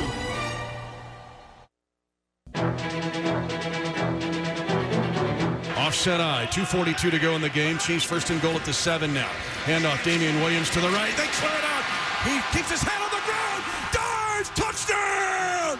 Kansas City. Damien Williams kept his hand on the ground and his inertia moving forward. Great blocks and a big day for Damien Williams and a big day potentially for the Chiefs. It was both of those things ultimately, and Damien Williams is our famous among friends player of the game. This football season, keep it crisp with Bud Light, the official beer sponsor of your Kansas City Chiefs. It's a nice game for Williams. It's a huge day for the Chiefs altogether as they ultimately end up being the two seed in the AFC. No game next week, a week to rest up, a week to not be upset at home a, a guarantee of a home playoff game the week after. If the Ravens were to be upset, the Chiefs would host the AFC Championship game, as long as they, of course, weren't. Um, eh, so just an enormous day of things changing right in front of the Chiefs, and all of it falling in their favor. By the way, the Damien Williams 84 yard touchdown run came right after Mecole Hardman's 104 yard kickoff return run back to back plays for 188 yards. And on the kickoff return, you don't see this much anymore because the rules have changed. And it makes more sense if you catch a ball in the end zone and kneel down because you're going to get, get it at the 25. Mhm. And honestly, it takes too much work to get back to the 25 because you got to gain 27 or 28 yards to get there. It just doesn't make sense. But teams have countered it. And I think Bill Belichick started this a couple of years ago, a few years ago. The teams kicking have tried to counter that by kicking it short right to either the 10 or the 5 to force you to run it in a bad spot but Mecole Hardman when he came i'll be honest when he came out i was like oh boy um, but you can't uh, kickoff teams are not allowed to run until the ball is actually kicked now and man alive there's some great block demarcus robinson had a great block Yeah, on it that was return a lot of great blocks extremely well executed. Um, and and since you brought that up, I'll say that um, every time every time anyone throughout the season through the first 15 games, 16 weeks. Uh, asked why does Hardman keep bringing out those kicks from the end zone, or really why does anyone keep bringing out those kicks from the end zone? That's why. I mean, it's that Dave Toub fundamentally believes that eventually they're going to break one. And it was almost as late in the season as you could get it for the Chiefs here. But that was the plan, and they're going to try to do it again in the postseason, obviously. Um, now, we've seen it happen with this specific crew and with Hardman as the return man, so I, I feel good about it. It's also why you go back to the times that, that Hardman fumbled, and we had those discussions about, you know, can you afford to, to leave Mecole Hardman out there on the field if he's going to be turning the ball over? I've always been happy to say that I think Mecole Hardman needs to be this team's return man. So you're going to have some growing pains, but this is when it pays off, and, and it paid off in a nice moment, moment for the Chiefs today. And for to, to do that against the Chargers, are usually pretty good on special teams. That's the first time the Chargers have given up a kickoff return for a touchdown since 2011. Wow. Been, been a minute. Really? Been a minute. I couldn't believe It it, when I read it. Yeah. Yeah, that's shocking. It's been a minute.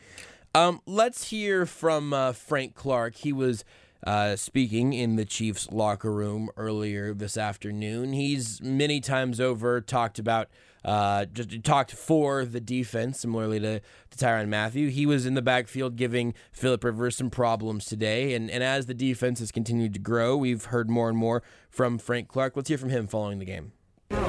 No, I'm feeling pretty good. Um, had a rough few weeks, you know, a few weeks ago, but um, been feeling pretty good as of lately, and you know, just enjoying my time around my teammates and stuff. And anything else physically, your neck, any of that bothering you still, or today? Did you feel like you didn't have to play very timid? I Uh, obviously, you didn't. Nah, nah, not at all. Um, everything full go right now, especially going into the playoffs. You know, new season, um, all the stats, all that stuff is over with, so I'm happy about that, and uh, just ready to go on this run. You know. And you said this is your first time ever getting a bye? Yeah, it's my first time How getting a bye feel? so yeah, um, I'm gonna go enjoy it. Um, feels pretty good knowing, you know, had some help, you know, out there in Miami. You know, um, Fitzpatrick did a, did a pretty good job closing that game out to help us out. So we did our job out here, getting the win to close out the conference. You know, we run the West, so and we want more. Um, that's the goal. You know, I got a first week bye, but you know, I got to stay focused. You know, buys can go up and down. As for this game, just this, the second half, you guys really turned it up a bit notch. What, what went into there, the halftime adjustments that you made to try to shut down the Chargers? Um, really just understanding that they was going to try to run the ball. um, knowing that you got, they got 25 and 30, you know, which, which back is in the game, what to expect, 30s in the game, more passing, more um, screen stuff like that, 25 in the game, more downhill runs. Um, you know, just understanding stuff like that, understanding when Philip Rivers was in the game, understand, um, can the tackles, knowing when it was run pass, um, you know, and just going off our keys and stuff when we learned the whole week of practice. Frank, as, Frank, as a leader, what can you say right now for a guy like Juan who played so well in his rookie year and is probably not going to be with you guys in the playoffs? I, mean, I just told him keep his head up. You know, I went and seen him right after the game. It's been tough, but you know, as a rookie, you got to understand you got to go through these things if you want to get to the top. You know, it's a um, it's a long journey in the NFL to you know be one of those guys, as people say. So um, for a guy like Juan who's came in has been excellent. You know, for his um, went through that rookie learning curve, and um, now has been playing some excellent ball over the last couple of weeks. But you know, it hurts. You know, it hurts. You don't want to see one of the guys that you started you know the season off go down like that. And um, you know, we just got to hold it down. We got a few guys that went down, and we'll just go continue to hold it down for the guys that went down, and um, you know, try to bring it home for them. I know, you said because of your injuries earlier this year, Frank, that you felt like you were letting fans down, and I know fans sort of reached out in the same way to sort of they thought that there was an expectation that you were going to reach. This may be the first time where you and the fans kind of can enjoy a moment. That makes sense. Mm-hmm. the idea of winning out the regular season, you know, and the idea of Miami giving you guys a bye in a home playoff game. Just what was what is what's been the relationship like between fans and having this sort of moment together for the first time? You said with me and the fans? Um, I feel like it's been a pretty cool relationship. I mean, you know, sometimes you know as a fan, they take things more personal. You know, they take they take the game, you know, a little bit different way than we take it. We're the players to actually understand what's going on out there. So, um, you know, the fans who don't understand, they, they they jump off and they make all these conclusions about what's going on. They don't really get it. But um, my job is to try to help them understand as best I can. You know, I can't talk about everything. I can't, you know, speak about everything. You literally get fined about it. So um, they got to understand. You know, sometimes sometimes you just got to weather the storm, and that's sort of what I did. Um, I knew it was coming.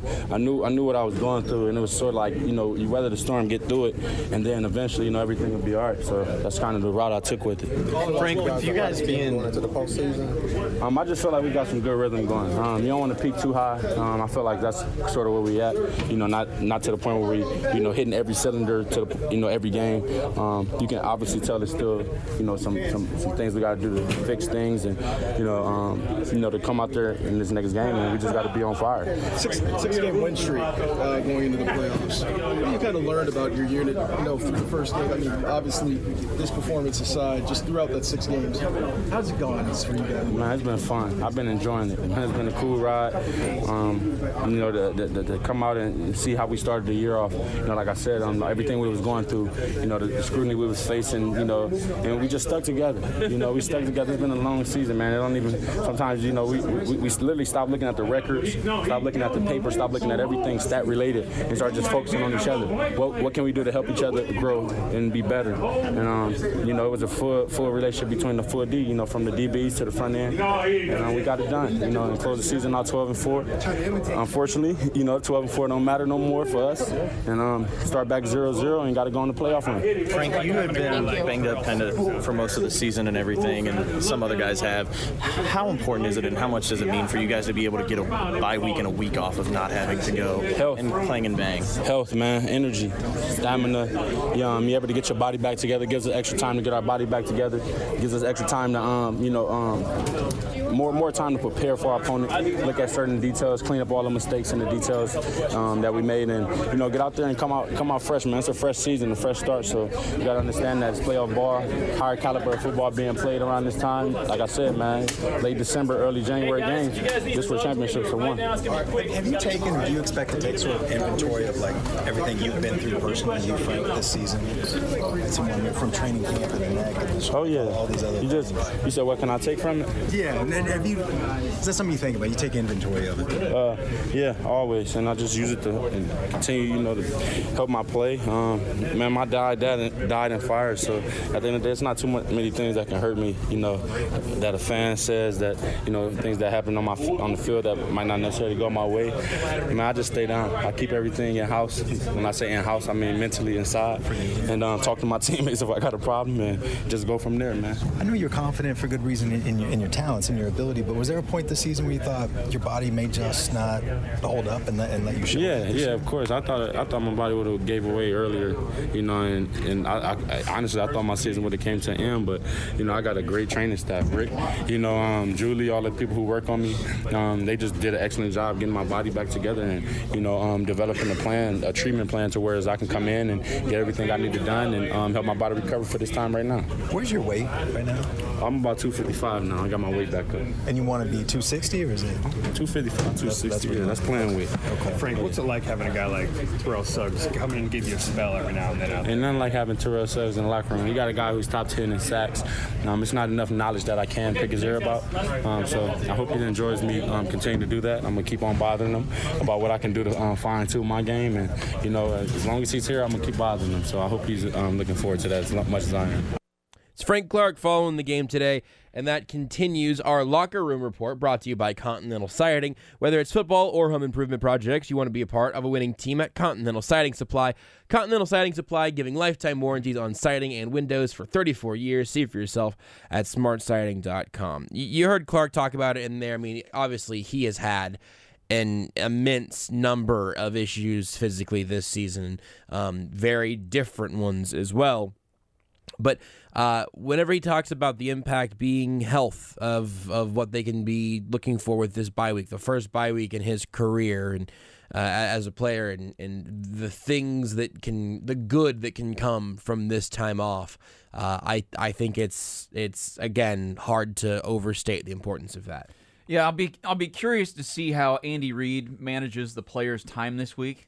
Time's yours, um, because it is it's hugely important during a regular season bye week. Mhm. Players get you know four days off. They go to the beach, go to the mountains, go do whatever you want. So I'll be curious to see how he manages the players' time this week. If you're if you're injured, if you've been banged up, obviously you're going to stay around. You're going to get your regular treatment. So I'll be curious to see how um, they handle that. Uh, Frank Clark did mention he was asked about Terrell Suggs uh, coming in to give him a spell, and he lo- he loves Terrell Suggs. That's Yeah. why he wears the number.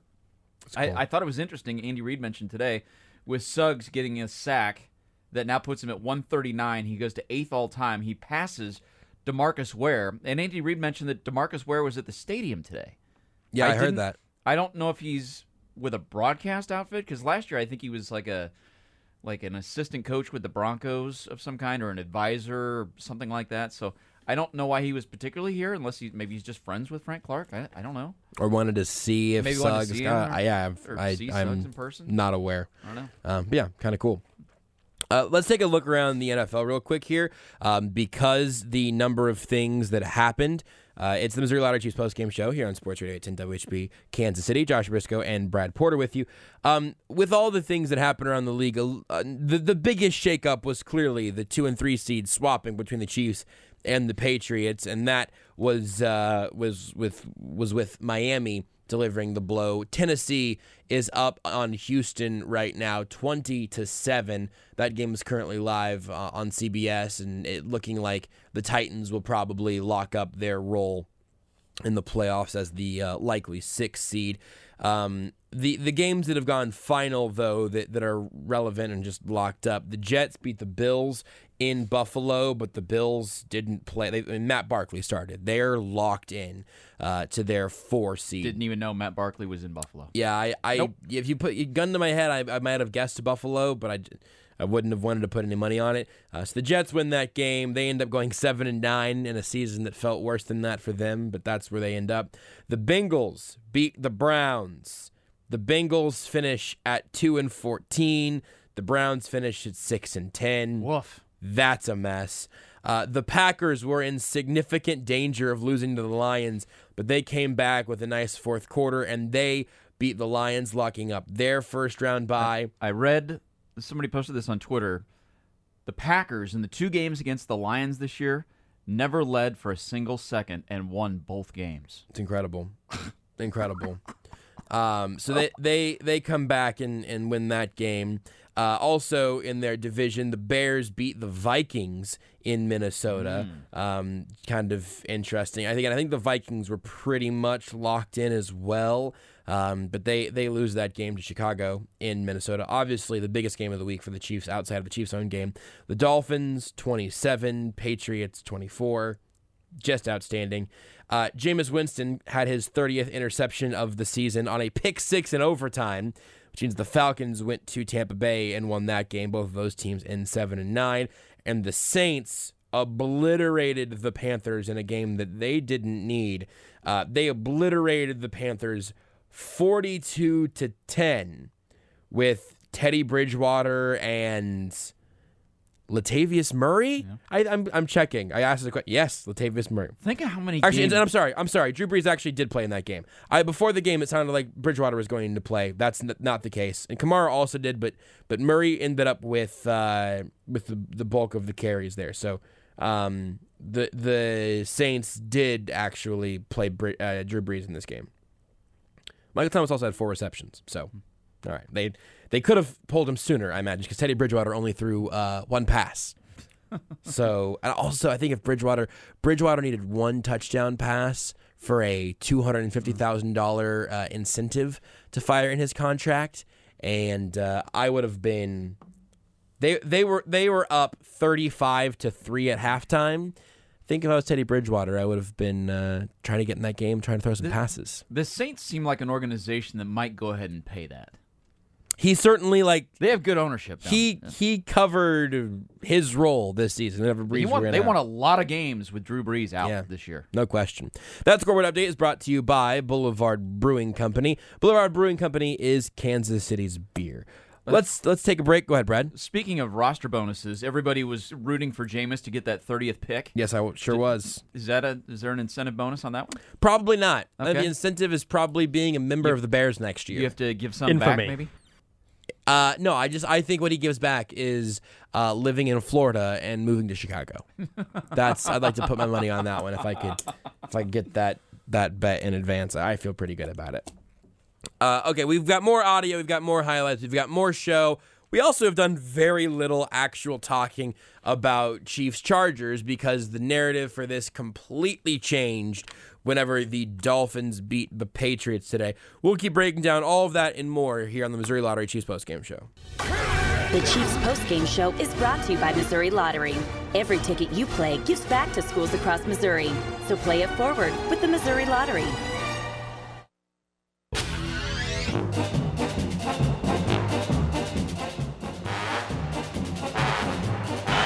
Up over the center is Chris Jones. He's coming after Rivers. Rivers floats a pass left side intercepted by Dan Sorensen. He closed out the game in Mexico City against the Chargers. He'll close this game out against the Chargers with the pick at midfield. Dirty Dan does it again to Philip Rivers.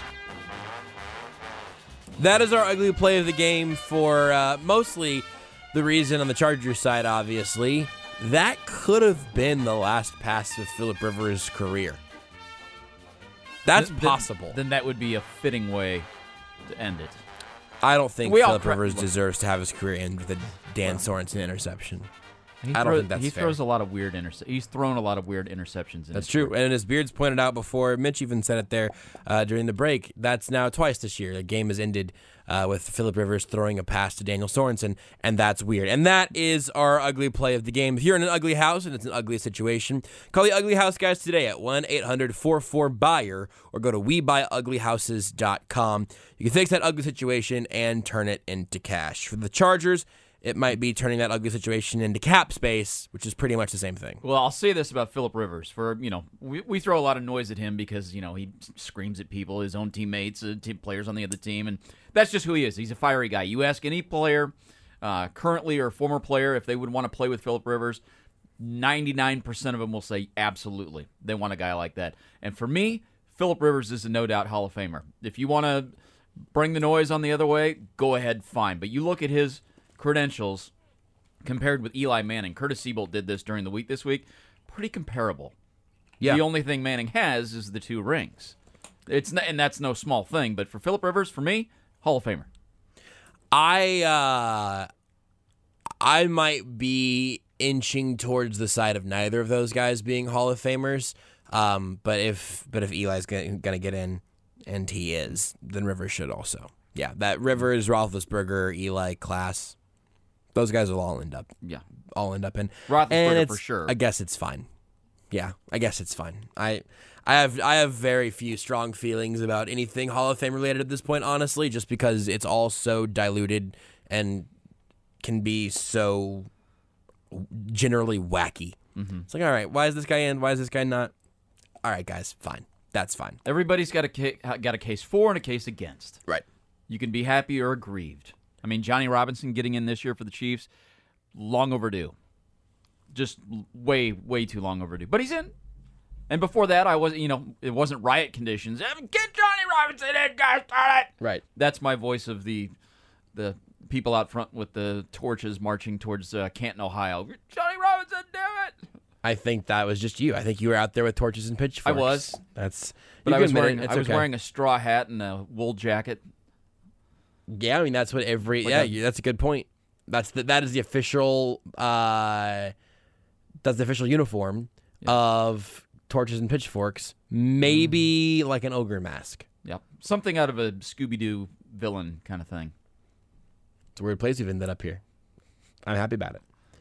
Uh, we've got a bunch more audio that we still haven't heard from Arrowhead today. Let's do that now. Let's go to Mecole Hardman. He had the uh, kickoff return for a touchdown. He also had a big pass reception earlier in the game. I don't know how many times I can sit here and tell you that I think I think Mecole Hardman should get more playing time, but I'll do it again today, and I'll probably do it again for a little while now. Let's hear what he had to say after the game. My honey badger jersey? Very nice. What's the story there? Hey man, I don't know. I just felt like I should wear him last game.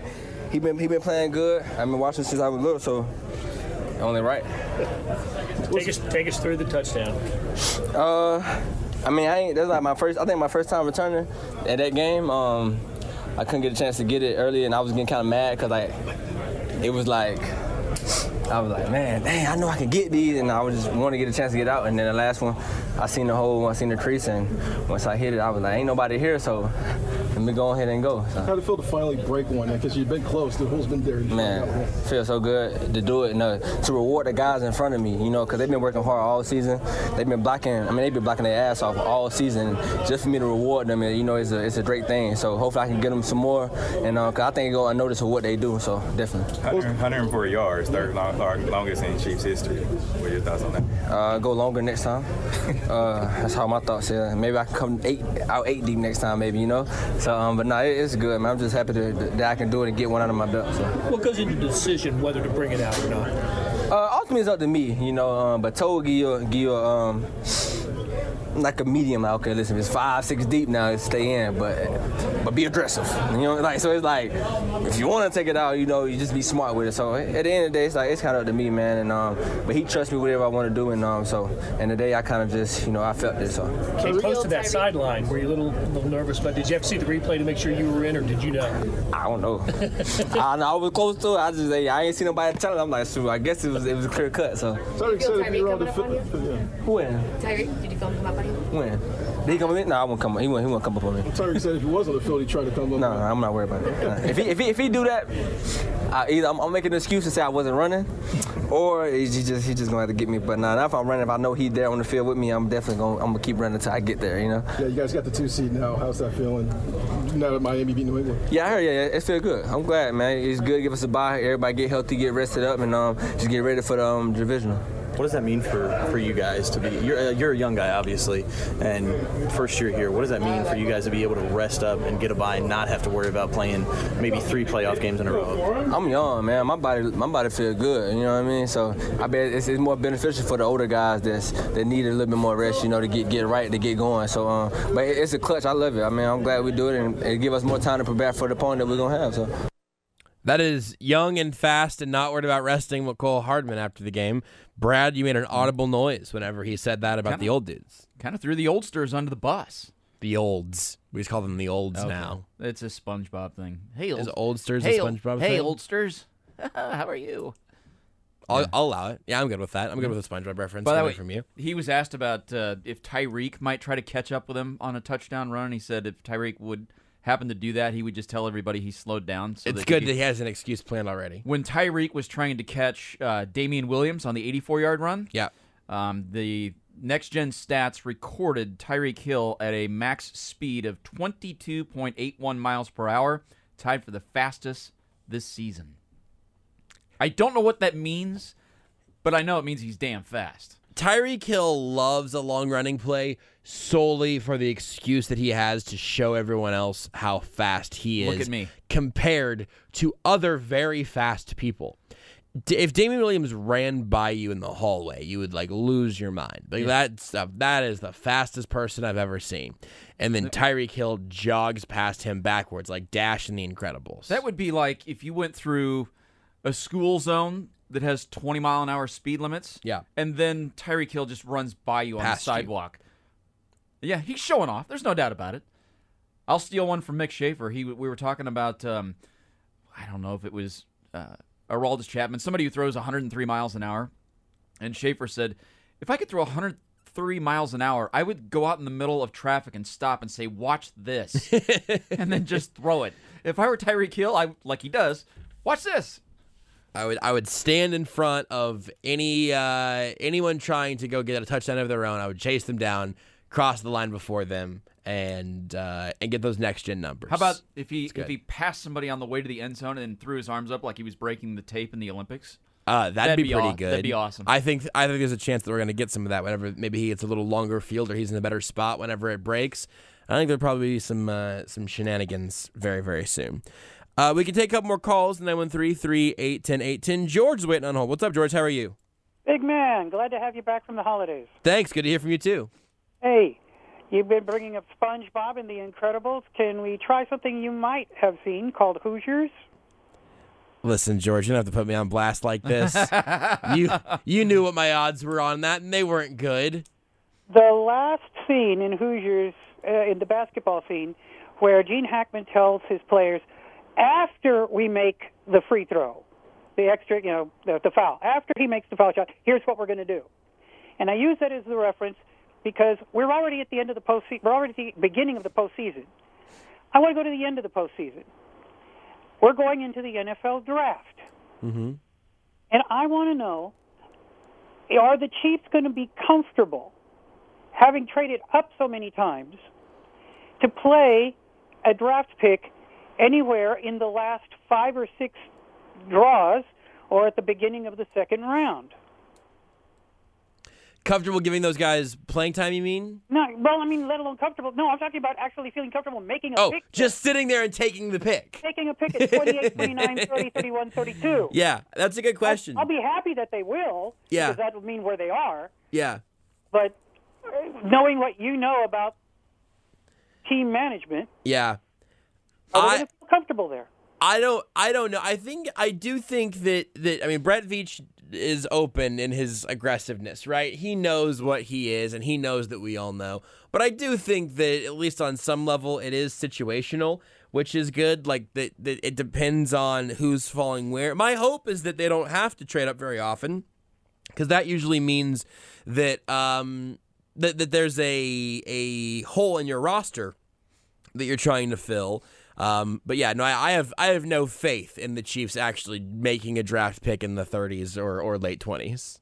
Well, the only reason I even suggest it is because all the drafts, mock drafts that I've seen up to now, and of course, Lord knows we're going to see 50 more, uh, is there's a very strong defensive class this coming up. So if you can wait for the third or fourth best safety or the third or fourth best corner, would that be comfortable? Because that's we don't need an offensive player right now. Right. Yeah. Need a defensive player. Yeah, for me, I'm I'd be happy to see them continue even to add this specifically to the secondary. Um, but at this point, I don't, I can't, I can't speak confidently enough in the the depth of the draft class to uh, to know for sure. But I, I, I hope that's one of those good problems the Chiefs have. That's what I'm with. saying. Yeah, absolutely. I would like to think that as well. And and quickly, so the guy scores on a on a punt return. mm-hmm. Okay, we know that there's so many bonuses built in to your contracts. Right. Is that one of them? I'm guessing because it's it's a rookie deal. I don't know if if rookie deals with the structuring they would have would be even able to have bonuses like that. I'm, I'm so I'm not sure. My hunch is probably not for a rookie in in, in the rookie contract. Could there be maybe a little uh, extra incentive? Thank you for your service. Uh, not saying under the table, mind you, but Sounds something like from saying- management saying here, something in your stocking. It sounds it sounds like you're saying I under the table. that's exactly what you're I think you're saying. saying under the table into the stocking. I think is what you're saying, George. And and uh, on that, I uh, I refuse. I simply refuse to comment. Good to hear from you, George. Thank you for calling in. Always, guy. All right, I, I will say this: years ago, Dick Vermeil, when he was the head coach, Morten Andersen reached some milestone for kicking success. I- Sure. I, don't remember what it was, and he came out in the press conference. He goes, "Ah, I'm proud of proud of Morten, and uh, got him a three hundred dollar bottle of Chateau blah, blah, blah, whatever it was, expensive." Dick Vermeil knows wines. That's what it is. That's what it was called. And You nailed it. It, was a nice thing, nice gesture. The coach gave the player a nice bottle of wine. NFL heard about it and said you're violating the salary cap rules, and told Morten Andersen he had to give the bottle of wine back. That's how picky the NFL is. What if he drank it already? I guess you'd have to buy a new one and, and give it back. I, I don't know. That's how picky the NFL is about this stuff. Just sort of take some like PED test to the next level. Hey, don't don't pee in this cup. Pee in this bottle. fill it back up, and then send it back to coach. That'd be a hell of a job to fill it up. yeah, it would probably need a couple of uh, probably need a couple of wow attempts there. Well, on that note, it feels like a good time to tell you to play the new five dollar Kansas City Scratchers game and play it forward with the Missouri Lottery. Play responsibly. I tell you that because this is the Missouri Lottery Chiefs post game show here on Sports Radio eight ten. The Chiefs post game show is brought to you by Missouri Lottery. Every ticket you play gives back to schools across Missouri. So play it forward with the Missouri Lottery.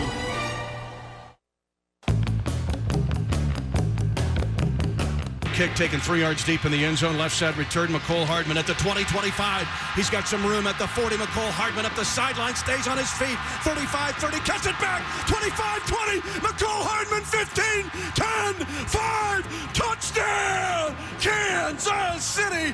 104 yard kickoff return by the Pro Bowl return specialist, Mecole Hardman.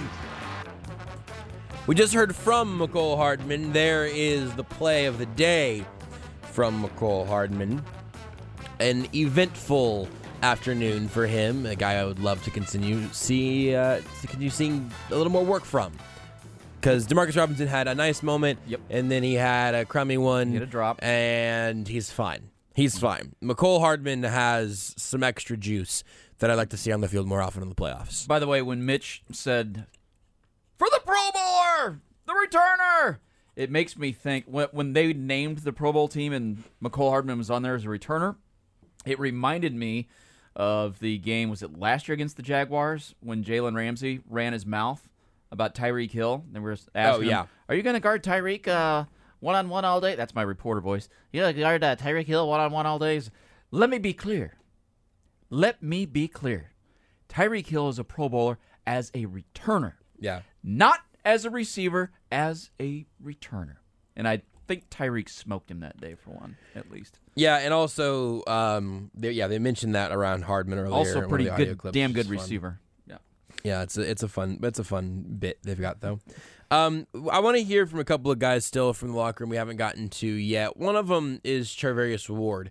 He had a, a stretch of time there where he got worked on, and um, he he was always in the right spot. Like he was always in a good position.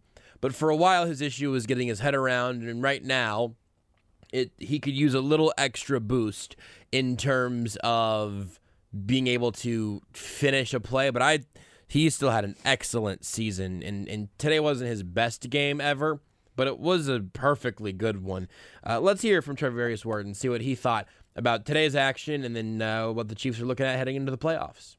You're sitting down there on the field. You guys are in the game, and the crowd kind of goes a little bit nuts because they hear the Dolphins have scored a touchdown. Did you feel that when you were out there? I mean, yeah, I felt the crowd. I heard the crowd, but I didn't know what was going on. I honestly, I was looking around like, what the hell? I thought somebody had ran onto the field or something like that. But I mean, my teammates started telling me what was going on, and I was like, yeah, we got a we got a real chance to get the first round bye as long as we finish the job here. When you were like this week, I know Coach Reid keeps you guys focused. This is the job at hand. Don't worry about anything else. This upcoming week? No, like this last This week. I mean, week, You're not thinking about the Dolphins. But No, not at Did you all. Think like there's a chance the Dolphins could win that game?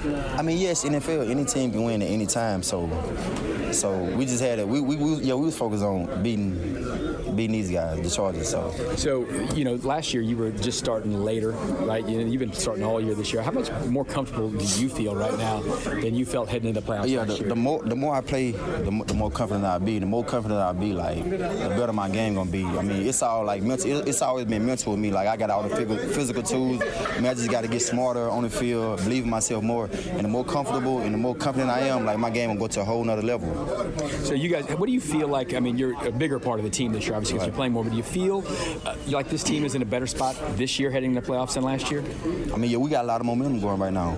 We just got to keep that momentum up, like not lose now game. The playoffs started for us like three or four weeks ago, so we've been having momentum for the past five, six weeks. We just got to keep that up, and we'll be great as long as we keep our momentum and, and don't lose now game. We we'll, we'll be all right. We don't know the status of Juan right now, but he went out of the game, looked pretty bad. If you guys don't have him, what, what's that going to mean? I mean, we got it's, it's always next man up in the NFL, so we got a lot of talented players in the secondary, uh, smart guys. Dan a smart guy, money, money young and talented. So we just gotta if he if he's not gonna be with us, those guys just gotta go out there and step up and make plays, do it, do it, do their job. It's Trevor Ward with uh, Todd Leabo after the game. Um, I, I, he's right on the safety position, and I do feel a little more confidence knowing that it's going to be uh, a, a week and now two weeks actually of Steve Spagnuolo figuring out, kind of handpicking what he wants in the replacements for Juan Thornhill. And I do say replacements plural because I do think it's going to be a plural effort uh, to do that. But with a little extra time and a little bit of extra uh, of an extra opportunity to to tweak things and retweak them over a couple of weeks of practice.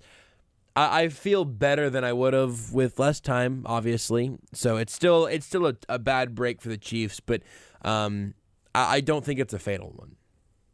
No, and you know, we're, I was talking earlier in the show about how bad the defense had been in the first part of the season. You make adjustments, you put guys in different positions, like what they've done with Kendall Fuller, uh, what they've done with Tyrann Mathieu, and they'll have these next two weeks to put some guys in positions that maybe they hadn't thought about, or maybe they hadn't seen a lot of them Mhm. uh, in those positions, and they'll figure out the right combination or what they think will be the right combination. I'm definitely confident in that after Yeah. what I've seen the last six, seven weeks. Yeah, I am too. Uh, let's take our last call of the night. Let's go to Ditto. What's up, Ditto? How you feeling? You're on the Missouri Lottery Chiefs post game show. Whoop. Oh, nope, boy. he's not. That Oh, was my boy. fault. Ditto, you're you're good to go. We got it. I had this. The phone buttons here have been unkind today, but you made it. Hey, I got one question. Sure. What is it, Lamar Jackson for Baltimore's MVP right now? Yeah. What if Mahomes pulls off the Super Bowl? Is that going to leapfrog him ahead, and he takes it home two years back to back? Would that be awesome or what? It'd be very cool. I, the the voting for that will all be done ahead of time, unfortunately, for that storyline. Uh, but I would say that if Mahomes went like MVP then Super Bowl MVP back to back years, that'd do it for me. Not bad. That'd be sweet. I'd settle for that. Yeah, I would too. Mahomes, let's go. I appreciate I hope the I call. talk to you after the Super Bowl. I I hope you do too, man. I hope we are here doing a Chiefs post game show for the uh, first playoff game and then the AFC Championship game again, and then this time one more after it. Uh, we will hopefully we will be here and the phones will be open. Thanks for the call, Ditto. If we're doing a post game show after a Chiefs Super Bowl win, I will just tell you to bring a cot because we ain't going anywhere for like a day. Yeah, I'm gonna We'll we be have on- a Red Bull IV bag. Have to get another box of these party poppers, just one every segment for sure. One every segment. By the way, in honor of the caller, since that's that was our last caller for the show last week when you were out of town. Uh, Yeah. thank you to Ali Trost for filling in. She was That great. all go well. It seems like the building wasn't on fire. Uh, Tommy Moe pointed out that uh, you know throughout this winning streak, our uh, caller Gary has been uh, persona non grata. I would say a lot of callers have have uh, vanished. The, uh, the the winning streak is Thanos' snap, if if I may, where half of our callers disappear when the Chiefs are winning. Yeah, outstanding call. That's all right. That's all right. Haven't heard anybody want to fire Andy Reid yet. No, No. Steve Spagnuolo's job weirdly safe these last several weeks. Crazy how that happens. Uh, the NFL, by the way, as everyone has pointed out, is weird. We gave you the final scores earlier today. I want to give you uh, one last look before we get out of here um, at some of the active scores right now, brought to you by Boulevard Brewing Company. The the Titans look good. I'm already like continually second guessing the who would you rather see game of the, of the Titans and Patriots. I mean, the Texans don't need this game. They're locked in. They assumed the Chiefs would beat the Chargers. That ended up being the case. And so they're locked in at the four seed. Um, but right now they're getting doubled up by the Titans, and the Titans look good doing it. It's 28 to 14 right now in Houston. Um, in Baltimore, Robert Griffin and Gus Edwards are beating the Steelers at 16 to 10 as the Ravens are winning with their backups right now. Robert Griffin's current uh, stat line in the air 9 for 17 for 84 yards. Not, you know, a lot happening there, but they are winning with the backups. Uh, in Jacksonville, the 5 and 10 Jags are beating the 7 and 8 Colts. You want to go back to a game the Chiefs should have won Oh, to keep all of this drama from, from being necessary. That Colts game was gross, man. It was gross everywhere, at both sides of the ball. Uh, did not enjoy that football game very much. But the Colts currently fighting to to uh, get to 500 by year's end. Um, in the NFC East, a couple of games worth keeping an eye on. The Eagles just need to beat the Giants. They're up 17 to 10 right now, uh, late in the third quarter. So if they win, they are in. The Cowboys currently handling Washington. They're up 27 to 13. Um, but it doesn't matter if the Eagles don't fall to uh, Daniel Jones and company. And then uh, Cardinals and Rams, a game that it's fundamentally useless, 17 to 10. Uh, LA over Arizona, and then the Broncos and Raiders also playing right now. Uh, Broncos are up 13 to three. Um, the, the the most noteworthy thing there, I guess, sort of sort of interesting, is that Drew Lock could complete his rookie debut with only one loss. Of course, being to the Chiefs, he uh, beat the Chargers and Texans, then lost to the Chiefs, then beat the Lions, and currently has a lead on Oakland in uh, the Raiders. well, What is almost certainly now the Raiders' last game as the Oakland Raiders. So.